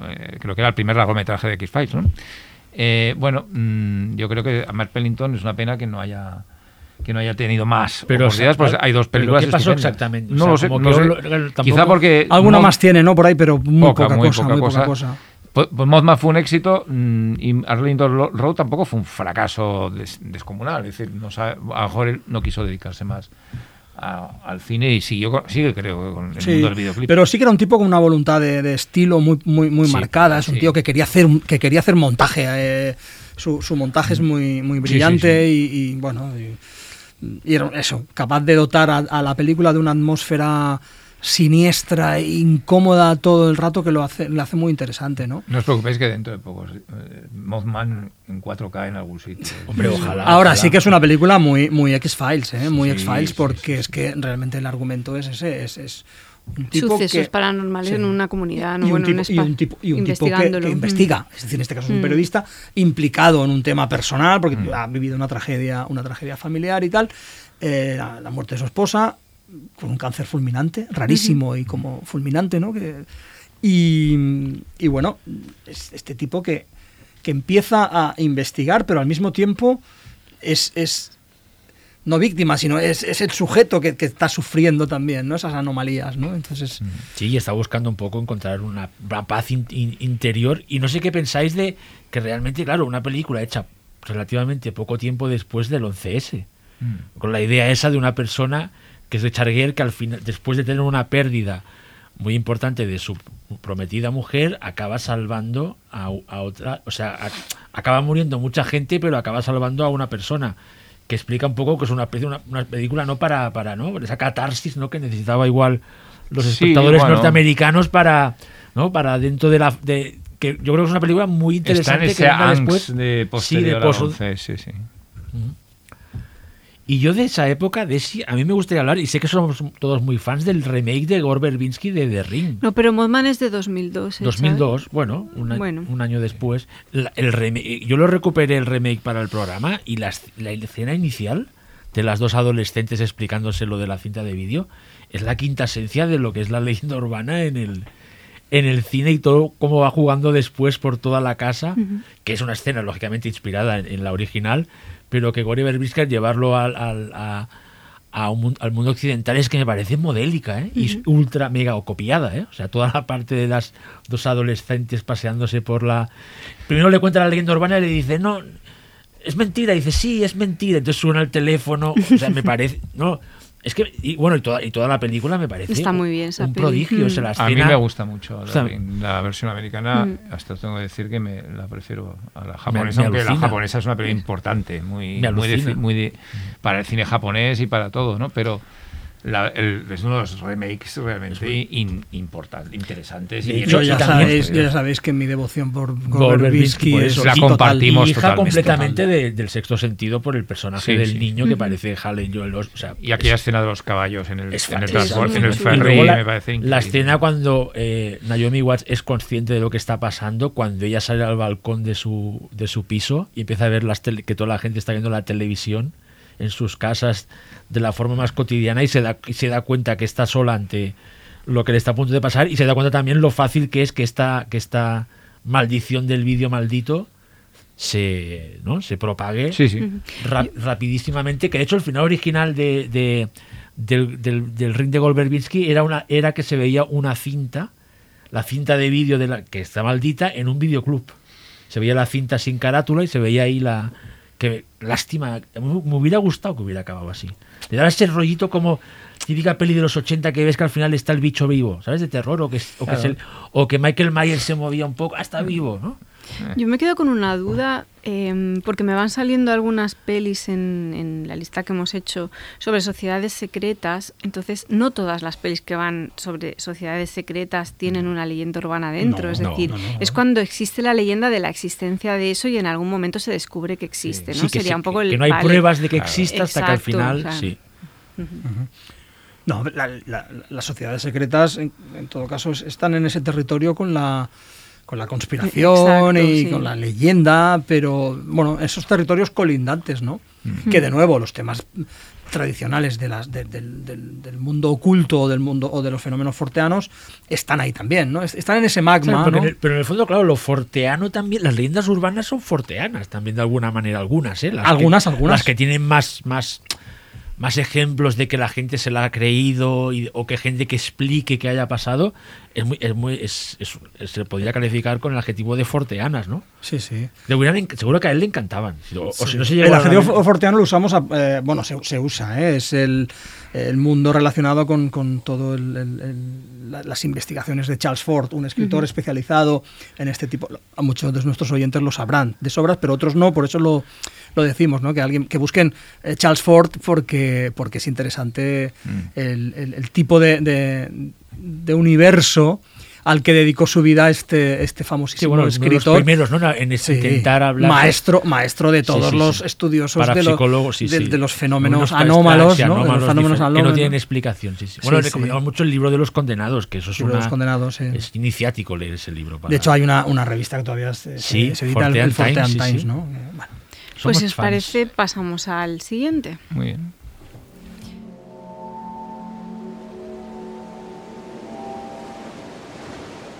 Sube la marea nocturna en Radio Primavera Sound.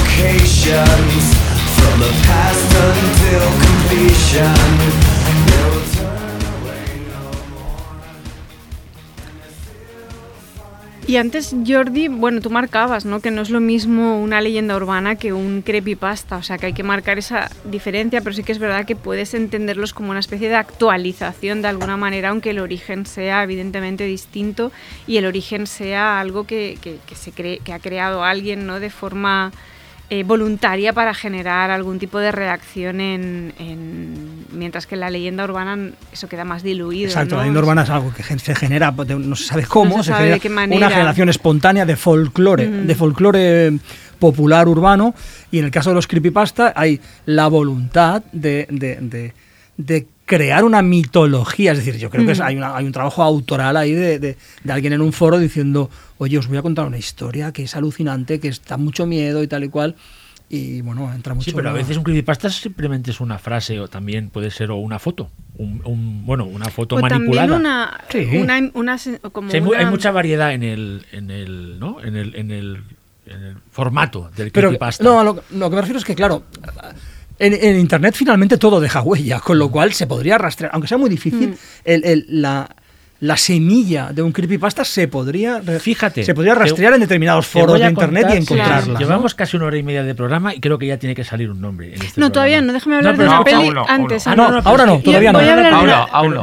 No, porque, no, Xavi, porque te eh, vas a tirar media hora hablando de él y no me da la gana. O sea, no. No es por esto, no es por esto. Ni lo menciones, ni lo menciones. No menciones su nombre. Escúchame, es una cosa que acaba de decir Jordi. Si lo dices tres veces al espejo te mueres, o sea que no lo digan más veces ya. Cuando no voy a, solo voy a hablar en concreto de una cosa. Cuando Nia DaCosta ¡Ay, Xavi! ¡Tío! Cuando Nia DaCosta estuvo haciendo Channel Hoy de Cero, verdad, qué hubo, pesadilla Nia DaCosta. Hubo, sí. hubo, hubo historias que no pudo acabar rodando porque no acabaron encontrando el, el origen, el, del, el, el, origen el, el autor. Y claro, como no se podían arriesgar a crear una serie sobre una, aunque fuera una línea, si no sabían, para que veáis que a veces el creepypasta tampoco se Mira, encuentra el origen. Ya, ya está. Nia DaCosta y Xavi han desmontado mi teoría. Porque, por supuesto... No, no, no. Que hay casos que cuesta, pues cuesta, cuesta.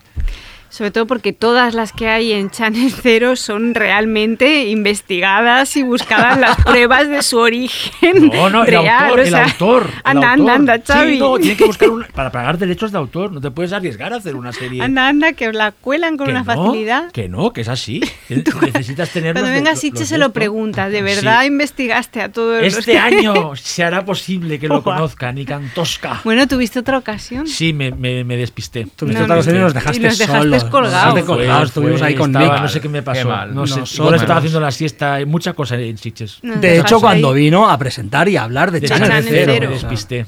Exacto. Ya es que todos tenemos eh, un, el fallo, pero esta vez voy a recuperarlo. Ya lo veréis. Pero para mí, mira, que sepas que Desi y yo éramos fans de Nia DaCosta antes de que fuera popular, tío. Luego yo ya me bajé. No, ya. Me, me, Luego nos hemos bajado. Desperté bastante rápido y por eso no me costó mucho. ¿Pero qué pasó? Mucho. ¿Pero qué pasó? Se bueno, bajó pues en el tren no. de la carne me, de medianoche. Me bajé, me bajé rápido, además. ¿eh? Yo no sé. Y lo he intentado, ¿eh? Lo he intentado con sí, esta última que, que te lo dije. No te, no te... Y no, no, no. Dije, no, no, probablemente no sea para mí y ya está. Bueno, pero tampoco me parece bueno. Bonito, pero voy a, hablar de una, voy a hablar de una peli que para mí tiene algo de esto, sin ser como un creepypasta, porque no parte de una única historia en concreto, que es una peli que a mí me flipa y creo que soy la gran defensora de esa peli, que es Catfish.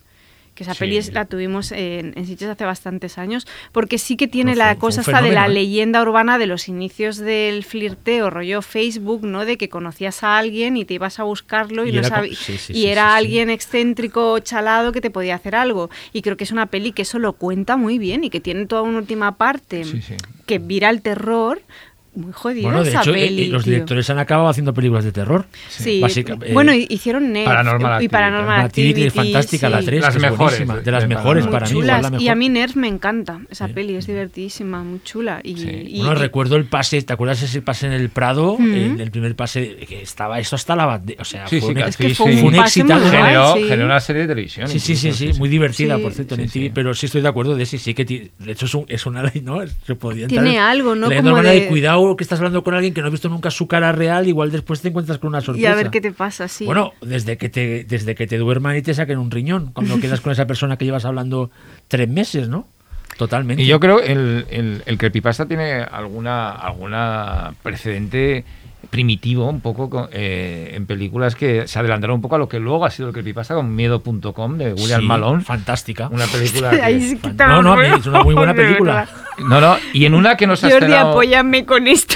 Bueno, es que, es que miedo punto com juega bien en su momento. No, y, o sea, no juega me lo muy puedo bien creer. Con la idea del de, de sí, internet sí, sí. maldito. Sí, no, sí, completamente. No, no, no, aquí... Y luego hay una, una película que aunque no juega con internet... Que está muy juega... bien. Miedo, es una... o sea, yo entiendo que... O sea, yo nunca... O sea, yo respeto mucho los gustos de todo el mundo, pero desde aquí hago un llamamiento a que nadie piense que miedo punto com es una gran película. No, gran o sea, película no. O sea, es una por buena favor, película. Esta no, no, no piquéis. Todo... Con esta no piquéis, no Perdona, es verdad. Sin miedo punto com no hubiéramos tenido Malignant. Anda, anda, anda, calla, calla, calla. calla. Pero ahí... Cuando eh... James Wan hace un claro homenaje a dos películas. Sí, a miedo punto com. No, miedo punto com y, la, y, la, ay, y, ay, y House Xavi. Of Hunter Hill, el remake. Perdona. Pregúntale a James, James, vamos a llamarlo, Ángel, tú tienes el teléfono, y te va a decir que es fan de William Malone, William Malone, a reivindicar siempre. Ay, ahora puedes hablar. Pero yo no, yo creo que eh, incluso cuando de películas que no tratan de, de internet, pero que sí juegan con la imagen y con el eh, y con cierta manera con la visionada a través de pantallas, como es Poughkeepsie Tapes, eh, una película que también juega mucho con ciertos elementos visuales del creepypasta, es decir, sí. El, no es que sea un creepypasta, pero juega con eso, ¿no? Una película que tampoco, tampoco se ha podido ver en España, es decir, que estamos hablando de películas que desgraciadamente aquí no se, ha, no se han visto. O es, me gustaría hablar de ese fenómeno que se vio hace poco, de que una película que trataba precisamente de esa, de los miedos de internet y que eh, luego se ha creado a través de, de internet y especialmente a través de Instagram eh, o de TikTok, se ha convertido en una especie de, de leyenda urbana que es Megan is Missing, Missing sí. ¿no? Que es así un, un fenómeno curioso, ¿no? Como una precursora del creepypasta a través de, uh-huh. de una película prácticamente que, que, que hablaba de eso, de los terrores de internet, se convierte a sí misma en, en una manera muy meta en un, una leyenda sobre esa película de que da mucho miedo y que nadie ha visto, ¿no? Y que, uh-huh. y que de una manera un poco falsaria, pero bueno, eh, se convierte en esa en ese pequeño boom que hubo hace un año y medio o uh-huh. dos, ¿no? Eh, sobre, en vez de fue durante la, Hombre, lo el que confinamiento. Es, es, es el, el, el, la popularidad de los creepypastas, con un montón de podcasts que juegan a, invent, uh-huh. a inventarse los, los... Bueno, que lo llevan al espacio de, de, de, de la radio, páginas de internet, o sea, hay un como una especie de, realmente es una es un es, ya es, forman parte de la cultura popular, ¿no? Mm. Creepypasta ya casi todo el mundo le suena más o menos. Lo que, que no sé si permean a, a, en, no, hay, no sé si hay trasvases eh, de públicos, ¿no? Es decir, yo creo que la gente que estamos muy metidos en, en, en los medios más tradicionales, tipo cine, sí. televisión, nos gustan las historias de cine y de televisión, no uh-huh. somos consumidores ávidos de, de no. creepypasta, ¿no? Y yo creo que al revés, el público que consume mucho creepypasta y que está muy metido en eso, es menos consumidor de cine convencional, ¿no? Entonces, bueno, no, de cine convencional o no convencional, pero del cine como, como sí, lo sí. entendemos siempre, ¿no? No sé si hay... Realmente, a lo mejor está sustituyendo a un... Yo no estoy seguro, no, no lo controlo suficiente, ¿no? A las leyendas urbanas y a, y, a, y a otras formas de entretenimiento Entonces. oscuro, como los que nos gusta a nosotros, el cine de terror o... Eh, no sé si el cine de terror tiene... Iba a decir los días contados, no, no. Pero, pero, pero bueno, que buena parte del entretenimiento siniestro, oscuro o del lado oscuro de la cultura... va a ser eh, monopolizado casi por los creepypastas, ¿no? Porque entiendo que el consumo que hay es, es brutal, ¿no? Sí, sí, entre, lo, entre los fans, sí. sí entre el creepypasta bueno, y el true gente... crime me tienen sí, sí, sí. un poco frito. ¿Pero cómo se consume el creepypasta? En internet. ¿Pero, en... pero a través de foros o como...? A través de foros, mm. a través de... de mm. sí. Mm. De foros y de, y de enviar, y, o sea, y, y se y viralizan, enviar, sí. se viralizan... Pero el origen son los foros, el origen son foros. Y yo, eh, brevemente, aparte el creepypasta, también me gustaría hablar ahora de, de que el, el fan footage también está muy conectado con, con la idea de las con, el, con la idea de las leyendas urbanas. Ya sé que Blair Witch Project, por ejemplo, es, es una leyenda más de, de, de, de, campo. de, de campo, pero realmente campo, son unos estudiantes, ¿no? de una, de una universidad, de una ciudad, que van al campo, ¿no? Entonces esa historia, cómo se va, cómo se va. Como, como esa mitología de Blair Witch Project con un montón de documentales, dos o tres documentales que se ha hecho a su alrededor, que van creando más mitología aún de gente que estudia el, el, el, el, el, el, el asesino de Rustin Parr, la verdadera bruja, si había una bruja, me parece una cosa también fascinante y cómo lleva también ese... ese, ese, ese bueno, y tiene un punto de... de... de casi de, de primitiva creepypasta en la propia promoción que hubo sí, de, sí, sí, sí. Eh, de, de Blair Witch, que era verdadero Robert, todo. Que se sí, hizo sí. a través de internet por primera vez prácticamente sí, sí, en la sí, historia sí. del cine, sí, en el sí, año noventa y nueve decir. Creo que fue, cuando me acuerdo que la gente esa película la descubrió a través de lo que se decía en internet, es decir, la, todo el marketing estuvo... Eh, creado por internet. Es sí, que es una no... cosa que es irrepetible porque era justo cuando no estaba... Bueno, saliendo. Es que no existía. O sea, no, no existía... No... Sí, sí, sí, existía, sí. pero digamos que la web... No, o sea, no, no, no estaba consolidada la forma de navegar. No, no, no. Nos, eh, navegábamos con otras cosas, ¿eh? Yo, los que teníamos... Los que accedíamos a internet eran más... Eh, otros sistemas, ¿no? No, no, no, no era... El concepto de navegador estaba, estaba, desde luego, pero la web no era como ahora, ni mucho menos, y desde luego el vídeo no existía prácticamente. En... en Entonces, bueno, es, es único el caso de Blair Witch Project, es irrepetible. De hecho, es el, una especie de, de paradigma, ¿no? Marcó una, una manera de eh, promocionar determinados... Jugando con determinados productos, digo, jugando precisamente con esa idea de acercarlos a, a la transmisión de una leyenda urbana. Aunque... No sé si es una leyenda urbana realmente, ¿no? Porque son bueno, pero na- sí textos tiene... narrativos mucho más articulados, ¿no? Es decir, para mí la leyenda urbana tiene que mantener todavía... Esa pureza, esa pureza de poder explicarla en una frase. Hombre, sí, y desde luego, eh, unos jóvenes van a rodar un documental al bosque y se encuentran una bruja y desaparecen, lo tiene esa potencia, desde luego, pero pasan muchas más cosas, ¿no? En cambio, eh, una es... chica se toma una copa y, de, y la mañana siguiente amanece con que le han robado un riñón, eso mm, se cuenta así y es la historia entera, está completa, ¿no? Entonces... Uh-huh. Igual un caso muy claro de que todavía el cine no ha, no ha sabido, o igual... sí que hay alguna peli que se nos está escapando, pero yo al, yo al menos no la tengo presente, de que no ha sabido absorber lo del creepypasta, es como un caso como el de, de Slenderman, y aparte el documental sobre Slenderman, que yo creo que no están bien ni lo uno ni lo otro. Porque, o sea, Slenderman te puede parecer correcta y tal la peli, pero no es una gran peli, en eso estamos no, de acuerdo. No, pero yo, yo me no, parece... pero puedes defender sí. porque es inquietante y tal, pero no es una muy buena peli, ni mucho menos. Pero yo creo que el documental tampoco, porque el documental yo creo que al final no...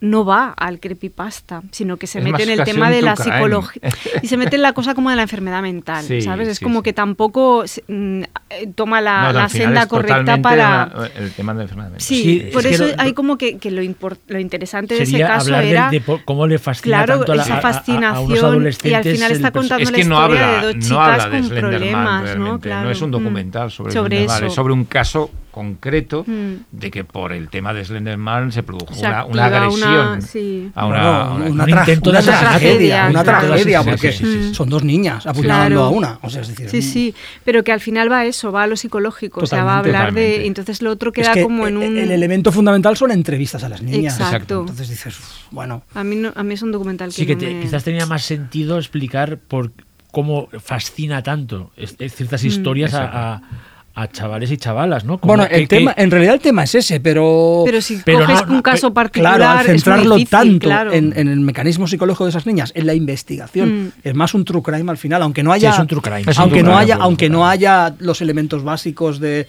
del juicio, de toda la investigación policial, bueno, porque investigación policial no fue necesaria mucha, fue más bien eh, una investigación forense psico- psicológica, ¿no? Mm. Sí, sí. Pero... ¿Ves? Pues a mí la película sí que me parece que explica bien cómo unos adolescentes pueden perder la cabeza por, por, por una paranoia de creer que realmente Slenderman es, es, es, es real, ¿no? Como una, unos adolescentes pues pierden, pierden el oremus, pero sí que es verdad que es una película que aquí... Eh, eh, aviso de que no suele gustar eh, Slenderman. Pues fíjate que la, la, la de ficción me refiero. Precisamente, si os queréis animar, yo la, yo no, yo la he visto. La, la sí. Pues precisamente para mí eh, Slenderman. La rechacé para el festival. Pero bueno, esto no, no. Decía que precisamente Slenderman y, y el, el propio personaje, el propio, la propia figura del sí. Slenderman. Eh, manifiesta para mí la, la debilidad del concepto de creepypasta. Es decir, son personajes no definidos, mmm, que no tienen, en el fondo, gracia. No, no están construidos, no son Freddy Krueger, por no. favor, no son Freddy Krueger. Ni... Yo creo que es el problema bueno, que tenía la es... película, que, que y como el intento de trasladar a la ficción tradicional, al cine, quizá más a las series, ha funcionado un poquito más, los personajes creepypasta no acaban de funcionar, porque Slenderman no acabó de, de ser un éxito no, comercial, no, no. tampoco. Eh, entonces, bueno, es esa falta de de densidad, ¿no? Del person- de Yo estoy convencido que es así, ¿eh? Claro, a veces un... Quizás un... que son historias que deben estar... Eh, eh, o sea, que, que realmente donde funcionan es en internet. Sí. Porque pero real... tú lo has dicho antes, Xavi, es que a veces no son ni una historia, sí, son una foto. Eso mismo, por eso. Y, y todo la, lo, fondo... lo que... lo que connota esa foto, sí, ¿no? Esto, más que más, que más las que películas lo que denota, y las series que, que, que se nutren de eso, lo que hacen realmente es crear una mitología alrededor de un mm. de una línea o de una foto o de un meme. O sea, realmente es eso, ¿no? O sea, es la, lo que hablábamos de que son grandes puntos de partida, pero en este caso son mínimos, ¿no? Mm. Por lo tanto, sí, quizás alguna película llegará que sí que se acerque a lo que a, a la idea de un creepypasta en, en internet, pero claro, es que es su vehículo es, es, es internet. De hecho, hay Hay algunas webseries de internet que sí que están bien. Hay una cosa que se llama Malware Hornets de hace unos años que está muy bien, que juega con el tema de las creepypastas, pero es que son es una, una webserie que los capítulos duran uno y dos minutos. Claro. Que te está explicando un poco que es por eso por eso funciona realmente, porque uh-huh. por, por la duración, ¿no? Cuando lo llevas ya a una hora y media o una serie, ya es una película de terror más convencional, me refiero, uh-huh. con cosas más reconocibles, ¿no? No. Pero claro, entonces tienen que hacer el trabajo de conceptualizar mejor, de darle una vuelta, de, de crear el armazón narrativo que sustente todo. Bueno, de hacer el esfuerzo, por a, si tú quieres contar eso desde otro medio, hacer el esfuerzo de ver Exacto. cómo lo haces. Sí, o sea, no de, simplemente... de cómo, de, sí, sí, de, de cómo utilizas la imagen. Sí, sí, sí, sí, sí. Mm. Ha habido sí. intentos, ¿eh? De, incluso no se pueden decir que sean adaptaciones de creepypastas porque estamos hablando de un poco eh, en mitad de los años, de principios de, los, de la década de los dos mil. Pero sí que ha habido intentos de, de jugar con esa textura. Yo recuerdo una película de J T Petty que se llama Soft for sí, Digging. Una, muy que, interesante. Que, era, sí, que sí, jugaba un poco tú, además. a esta idea un poco ya pre, creepypasta. Sí, muy, muy conceptual. Muy conceptual. Sí, sí, sí, sí, eso es verdad. Y pero que bueno, fue una película que, claro, que la, se vio en cuatro festivales eh, y que no ha pasado a ningún sitio. Y yo creo que ahora es difícil de, difícil, difícil de ver estas, las, estas películas medio perdidas. Tú tienes un D V D, ¿no? Sí. Original, madre mía. Pues no, no, Soft for Digging de verdad eh, es, tiene momentos de que, bueno, sí. imágenes eh, imágenes es a nivel eso, del creepypasta de imágenes de golpe que parece no tienen mucho sentido no, en toda la... Incluso no sé si te acuerdas una película que se pasó en Sitges, se llamaba The Taking, que era, también era muy similar a Soft for Digging ah, pues no la, y que también no eran recuerdo. Imágenes y que a mí esa ya más avanzada ya había habido algún, porque hace siete u ocho años sí que había habido ya algún efecto creepypasta. Y son películas que se basan en eso, en casi en fotos, en imágenes, en ideas, y que no tienen prácticamente un argumento, ni una de, un desarrollo narrativo, ni de personajes, ni de nada. Son casi como eh, sensoriales, de una forma muy extraña, además. Bueno, pero el éxito de esas películas es siempre muy es relativo. Muy relativo, claro, porque no, no, no, no, no encajan, no encajan sí, sí, sí, en... Está hablando en... De, de éxito artístico, es decir, mm, de, de, de sí, conseguir sí. plasmar algo lo que un creepypasta... pudiese ser en un formato, digamos, tradicional. Es decir, para mí Slenderman es otro, no, no lo es, porque intenta hacerlo tan tradicional que ahí hay como elementos que no funcionan. Y a la vez quizás es como el, el más el más popular, el ¿no? Más popular. El que, el que le puede sonar a esta gente que no está metida. Sí, porque tampoco es lo que ha llegado, ha llegado a trascender luego, que es como aparte por el que no deja de ser también, además es el es el tradicional hombre del saco, pero en internet. Sí. Es que la o sea, mayoría que en el fondo de la es gente... lo mismo, es un Es una reformulación de un, de un mito que ya conocíamos, pero que realmente es muy reconocible, ¿no? La mayoría de la gente que fue a ver Slenderman, yo creo que no fue a verlo porque era un creepypasta, fue a verlo porque era otro no, personaje. Sí, sí, sí, no, sí, podía claro. ser Anabel o mm, la monja sí, sí. o otro, otro terror nuevo, un personaje nuevo, ¿no? Y Xavi, tú como superdefensor de Nicantosca, eh, ¿tú realmente crees que Channel Zero lo consigue? Porque a mí Channel Zero me parece que es que son leyendas sí, no, inventadas, no, no, no son lo, como no, historietas que, de terror. Yo, en... yo el valor que le veo es que él parte de, de él y su equipo parten de, de, de creepypastas mínimos y, y crean una, una mitología en cada, en cada serie, sobre todo las tres primeras, la cuarta es la más floja, pero me gusta, que, que, que bebe de un montón, de hecho, desde Elm Street... Eh, Don't Look Now tiene está lleno de, de, de, de homenaje, no de verdad, está lleno de, de, de citas que yo creo que él lleva bien su terreno, pero realmente como sí que creo que hay ciertos momentos de, de, de imaginería visual que se acerca a lo que es un creepypasta de, en internet. Sí que lo creo. Lo que pasa a que... mí el, el de los dientes de la, primer, el primera, la sí, primera temporada... Monstruo, el monstruo el, el, el es, es, es, bueno, es brutal. Es Esto brutal. Sí que considero que hay alguna imagen que, que funciona muy bien en ese sentido. La segunda temporada, por ejemplo, que me gusta mucho, sí, no en House, que pero está es que muy bien. Me parece más una historia de ciencia ficción. Sí, eh, casi. Entonces, claro, no me la creo como creepypasta, como creepypasta me la creo. A eso me refiero. Que no me sé. Parece una película sí, muy buena historia de ciencia ficción y de terror, cosas, sí. pero mm, es el problema que le, que le veo. Pero bueno, sí, y la tercera temporada creo que también le da bastante. Sí, Butcher's Block, sí que también sí. va por otro lado. Va por, es Pero más a mí la, la primera quizás la que más veo creepypasta. Para mí, ¿eh? La que mejor de, de Sí, con el, los trozos que rec... sí. ¿no? Los trozos de ese supuesto programa Exacto. de niños, cuando se ven realmente sí que es... De hecho es que es donde creo yo que más brilla Nick Antosca, es en esos momentos visuales brillantes que lo, anda, anda, que que lo hacen ha único. Ha empezado discreto y, y ha acabado tengo aquí. Ganas de ver, hablando de que brilla. Nick Antosca brilla en la oscuridad. Tengo, tengo, brilla en la oscuridad. Tengo muchas ganas Xavi. de ver Antlers. Me apetece sí. mucho. Bueno, pero ahí que está. Estaba hablando de sus relatos porque también es muy buen escritor. Voy a, voy a, a aprovechar.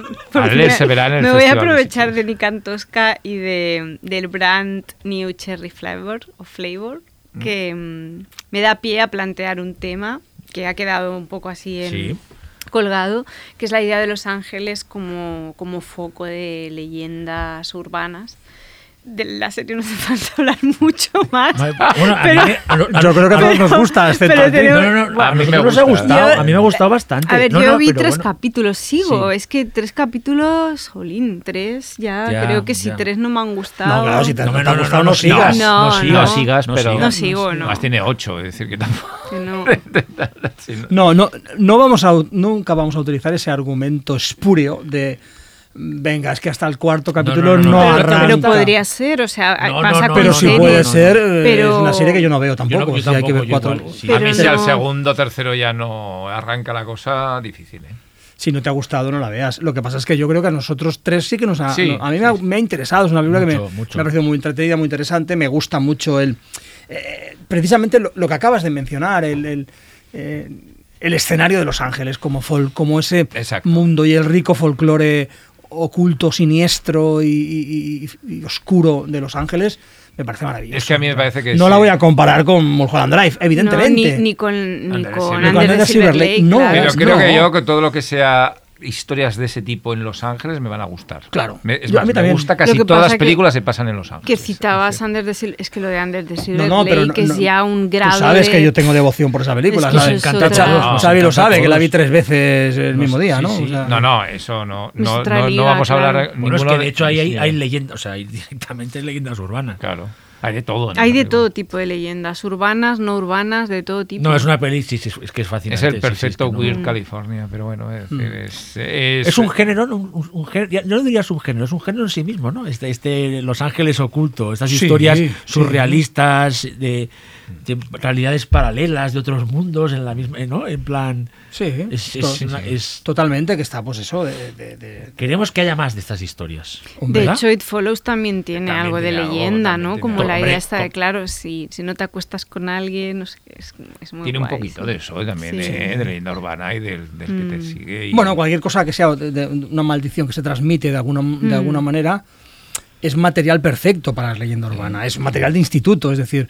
¿Sabes lo que le pasó a, a sí, una, una estudiante de... Pues que, de, vio, sí, sí. que vio la mano negra en el... En, ¿eh? O sea... Es, es este, bueno, eh, la nueva Candyman tiene una escena en, en, un, en un lavabo con cuatro o cinco chicas hablando de, de Candyman. Sí, sí. Que es una escena, bueno, es una escena sí, sí, increíble que otra vez... ¿no? Esa idea de cómo en, el, en, el, en un descanso del instituto cinco chicas van al lavabo y dicen, oye, ¿sabes que existe esto de Candyman? Vamos a... Vamos a invocarlo... Bueno, damos un salto, o sea, nos vamos de Los Ángeles, nos vamos de Los Ángeles a la nueva Candyman... No, no, pero es que es interesante porque si queréis volvemos a la Candyman nueva, ¿no? Para... No sé si nos estamos acercando ya hacia... Nos quedan doce minutos, me acaba de decir Andrei. Bueno, con el Candyman. No, pero a mí me gusta muchísimo el nuevo Candyman, la Candyman de Nia DaCosta. Eh, me gusta mucho la conexión con la primera, cómo convierte... Es sin una hacer secuela. Dema- ¿no? Sin hacer demasiado, demasiados spoilers. Es una secuela, efectivamente, una continuación directa de la primera, eh, años después, y cómo convierte la primera, la de Bernard Rose, lo que ocurre en la película de Bernard Rose, lo convierte... en la leyenda urbana original, de, de la segunda, es decir, y es, y es muy sí, interesante, sí, es ¿no? Me gusta muchísimo también toda la superficie plástica de la película, ¿no? Aunque creo que, eh, que la conecta muy bien a, a nivel de puesta en escena con, con, eh, con el propio acto de contar historias, ¿no? Con esas sombras, bueno, esas siluetas, esos recortables tan, tan chulos, ¿no? A mí me parece una película muy... Una de las grandes pelis de terror del año para sí, mí. Sí, sí. A mí me gustó. No, no, no, no, me, no voy a decir que es una obra maestra, no, no, incuestionable. Tampoco, no, pero es mucho mejor de lo que yo esperaba y, cruda, y de lo que esperaba después de, peli, los, de los trailers. ¿eh? Una peli muy cruda, que, los, que, los, que cuando estás viendo las muertes realmente te afecta, te afecta y sin ser morbosa. No sé, o sea, suena... Host... Y a veces personajes que no te caen bien, pero las son tan, es tan cruel. También ¿no? pasaba en la primera. Sí, ¿eh? sí, sí, no sé. Eh, igual, igual. Eh, es que para mí, habían... a mí la primera, hay algo muy, fa- eh, muy fascinante en esa peli. Yo no he visto la de Nia DaCosta ta- todavía, pero en la, prime- oh, la primera, o sea, la de Bernard Rose, sí. había, es, la primera, es como la peli, decir, ¿no? sí, porque si es continuación se puede... De la primera, la porque primera. realmente la segunda... Y la, si las secuelas no, no valen mucho, no valen mucho. Hay una cosa muy, muy guay que es como, yo creo que de, es una de las pelis de la historia del cine de terror que combinan de una forma más equilibrada lo extremadamente sofisticado en todo, en cómo está iluminada, en, no sé, la cara, ¿no? Como sí, la cara de Virginia Madsen sí, sí, todo sí, el sí, rato, sí, sí, ¿no? Sí, sí. El, la especie de, de, de sí, la cámara sí, siempre sí. con ella y esta cosa como algo como muy fino y lo más soez, porque tiene, realmente tiene escenas muy heavy, Candyman. Uh-huh, muy o sea, hay un equilibrio increíble ahí en sí, esa... Uh-huh. No está todo mezclado, es decir, te vas soltando una de cal y otra de arena y esa peli tiene una, una mezcla que a mí me parece flipante entre eso, entre lo muy sofisticado y lo más... lo más soez del mundo. Sí. Candyman de Bernard Rose sí que es una obra maestra del es cine de terror. Sí, totalmente. Sí. Que son las grandes películas de los años noventa, sí. del, del género. Ya lo comentamos, ¿no? En el, sí. el especial de los noventa, mm. el terror es que y es... esta, y esta, de todos modos, yo creo que incluso en, en, en la parte del tratamiento de la trama urbana, de, de cómo se construyen las ciudades y cómo las ciudades albergan leyendas sí. urbanas, la de Bernard Rose es mejor, pero esta introduce el tema, esta segunda de, de Nia DaCosta, bueno, esta, esta última de Nia DaCosta introduce el tema de la gentrificación de una manera muy, muy, muy interesante, muy chula, ¿no? Y, y cómo precisamente te está hablando de, de, de, de, de cómo son los artistas, el colectivo de artistas, o sea, cómo los que se, de algún modo se quejan de que los barrios ya no son auténticos es la gente que ha que provocado, sí, sí, ha provocado sí, sí, que sí, ya sí, no sean sí, auténticos, sí, sí, ¿no? Y, y está muy bien. Y, y luego lo... tiene, todo el, tiene un discurso muy interesante. El discurso de agenda racial, digamos, muy potente, ¿no? Que es, eh, en el fondo, conecta la leyenda con... con eh, yo con, creo que se la apropia, se la apropia bien. No sé, se, se la apropia bien, lo, ¿eh? La bien. Conecta con el sufrimiento. Sí, sí, sí, pero sí, es que eso lo hace Jordan... O sea, la peli es de Nia DaCosta y no voy sí, a cometer yo el error de decir que es de Jordan Peele, pero el guion es de Jordan Peele y la sí. producción también, ¿no? Sí, es productor sí, también. Sí, sí, sí. Y, y es verdad que Jordan Peele lo ha hecho en todas sus... En, prácticamente todas su, en todas sus pelis. Sí. O sea, y cuidado, porque yo veo, co- yo veo ahí muy, una conexión muy potente con As. Ese, sí. ese claro, sentimiento es que de que el una... otro lado del espejo bueno, es que la peli es está una el leyenda, sufrimiento. ¿No? La la, de... Es los, los, los personajes de As. La, la película de Bernard Rose empezaba con el plano cenital, ¿no? Que observaba, ¿no? Observamos el mundo desde arriba. Y esta película empieza con el upside down. Sí. O sea, con el, estamos viendo la otra sí. parte. Bueno, empieza, y, y empieza con espejos, con, el, con imágenes invertidas. Que es que, ¿eh? que bueno, pero es, con lo que ¿cómo? jugaba también sí, sí, Nash. Sí, eh, sí, sí, en el fondo es una, y es muy interesante, si me, solo un último apunte, ¿no? Y, y es un pequeño spoiler, pero no es un spoiler, ¿no? La idea de que, en el fondo, Candyman o, o la leyenda son todos los hombres negros que han sufrido. Es decir, es la encarnación del sufrimiento del hombre, en este caso, mm. del hombre negro, como una víctima eh, concreta, sí, sí. Eh, y ese sufrimiento, el sufrimiento del hombre negro se encarna en un, en un monstruo sí, mitológico. Sí, que me, ¿no? que me hace gracia es porque... alucinante el concepto, sí, sí, sí, sí, que sí, ya sí, estaba. Sí. La, lo, las cosas chulas de la película ya estaban en Bernard Rose, pero esta las lleva muy bien. Y aquí sí que ya sabéis que yo no soy... Eh, a mí Jordan Peele me gusta mucho, no soy un gran fan de As, ya lo hemos discutido hace, hace años, pero aquí Jordan Peele... su parte, desde luego, la acierta completamente. Uh-huh. Y la puesta en escena de... Mira, y la cosa no, desde, no, no, es una película, y además, es una película interesante, eh, de verdad. Que acierta mucho en, en cómo, a ver, cómo afrontar un, una especie de, de, de nueva versión de una película que es mítica para los para todos los aficionados al género, uh-huh. y que está muy bien y que está considerada como un clásico, y cómo la, esa mezcla de remake, reboot y secuela, lo bien que la cierra, sí. porque yo creo que los diez últimos minutos... quince son absolutamente estupendos, es uh-huh. decir, eh, no voy a hacer spoilers, pero todo lo que pasa en ese momento y la conexión que hay en ese momento con la película de Bernard Rose es absolutamente in- estupenda, es decir, no eh, es, y eso es a nivel de guión y también de puesta en escena, las dos sí, cosas. Sí. Yo creo que es una de las películas más inteligentes del cine de terror de sí, este año. De las mejores sí, de este año. Es decir, además, y, el, y, de, y de muchos años, vamos, que es una película, pero, además que esa ese tema de la negritud, del tema del sufrimiento de la, del racial de, del pueblo, de, de la gente negra en Estados Unidos, lo hace muy bien. Lo hace mucho mejor que otras películas que hemos visto en los últimos sí, tiempos, sí, como sí, Antebellum. Sí, sí, que puedes patinar, sí, sí, decir, sí, sí. Aunque tengas buenas con... intenciones, puedes, puedes hacerlo sí, mal. Sí, lo hace sí. muy bien. Y me hace gracia bueno, Antebellum es, demas, es en este es punto demasiado demasiado, explícita, demasiado, demasiado sí, panfletaria, ¿no? Sí, lo digo y, en el... y, y sacrifica posiblemente el género sí. en pos de eso. Aquí y, no, es una película puramente de terror y de fantástico. Género. Cine fantástico. Y creo que con esto que decís, creo que estáis de acuerdo. Me hace gracia porque cuando a la película de Nia DaCosta se le echan cara, odio esa palabra, ¿eh? Lo de, como has dicho tú, lo de la agenda. Pero ¿qué pasa? ¿Desde cuándo llevan muriendo? La, los, es que Candyman, la primera, desde, ya tenía agenda. Ya, eh, pero ¿desde cuándo el pueblo, eh, el, el, la comunidad negra es, es, es eh, aniquilada en los Estados Unidos? Desde, los, desde el inicio de los Estados Unidos. ¿Qué resulta? Que ahora, porque una película se reapropie del mito de Candyman y lo lleve a lo que está pasando ahora, que es lo que lleva pasando en Estados Unidos los últimos doscientos años. Ya, lo Perdóname, que... Desi, es agenda. ¿Perdona? Eso no, no, siempre, no, no, no sé si lo estoy la explicando. La primera ya iba de eso. Pero, es me, pero me, ya... me entendéis en Totalmente. plan, que, que, nari, que, nari, que agenda ni que narices. Si es que esto lleva ah. pasando... Bueno, no es una película país. Con agenda, es una película no. activist, de activistas eh, acti- negros sí, hablando, totalmente. hablando de lo, del sufrimiento eterno y, y, de su pueblo. Y claro. sin caer en maniqueísmos. Además, es... Y además en un momento en que bueno, eso ha estallado otra vez en Estados Unidos, lo sí, cual sí, sí, es sí. muy apropiado. Cada vez que alguien se queje de la agenda racial, habrá que recordarle que, que, que había unas personas en África, los secuestraron y los llevaron a... Pues, pero parece mentira que tengamos, parece mentira que tengamos que recordar bueno, estas cosas, porque no. es que realmente... A veces... Yo creo que este además, el, junto con Candyman, a mí pues ya dije que a mí la serie Zen también me gusta Dem, mucho, Dem mucho sí. sobre este tema, ¿no? Es decir, y son películas y una serie que no sacrifican el elemento genérico de, que lo hay y lo hay muy potente por el tema de, de, de, la, de la significación de denuncia, de, de, de, de reclamo sobre la situación de la, del afroamericano en Estados Unidos.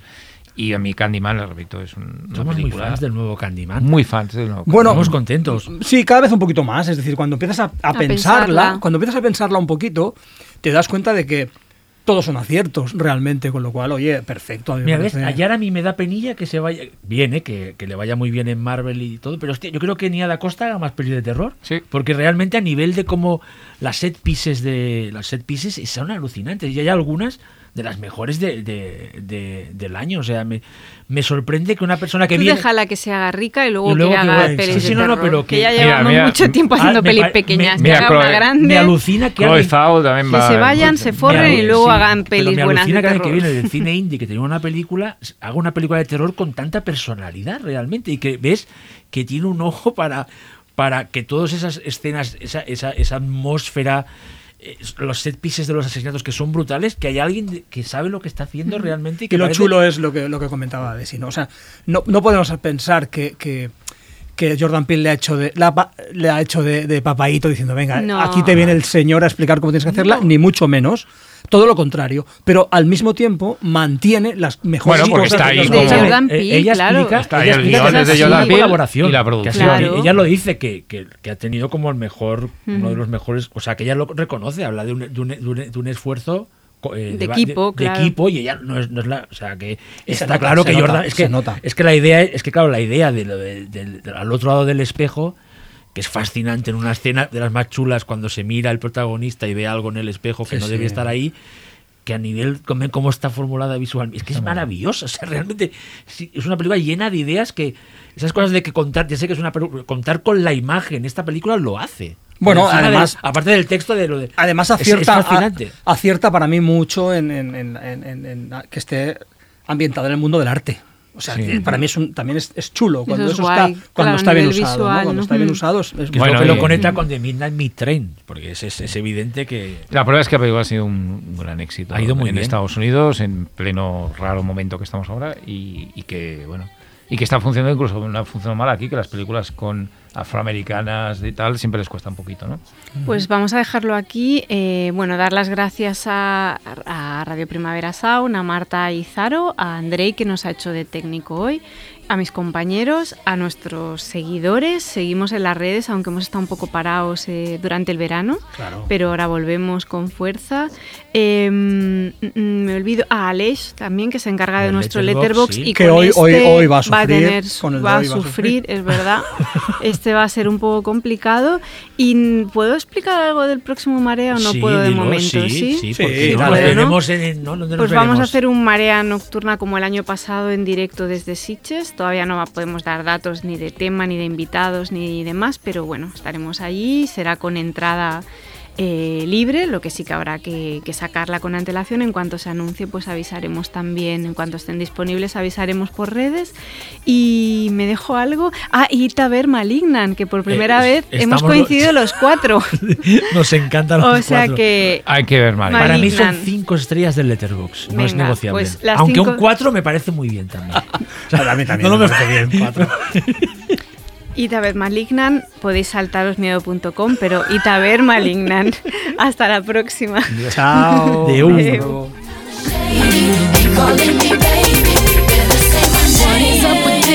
Tell the truth, who you with? How would you like it if I came over with my clique? Don't try to change it now. See you gotta bounce when two seconds ago said you just got in the house. It's hard to believe that you are at home by yourself when I just heard the voice, heard the voice of someone else. Just this question, why do you feel you gotta lie? Getting caught up in your game when you cannot say my name. I know you say that I was doing my thing. Something's going down, that's the way it seems.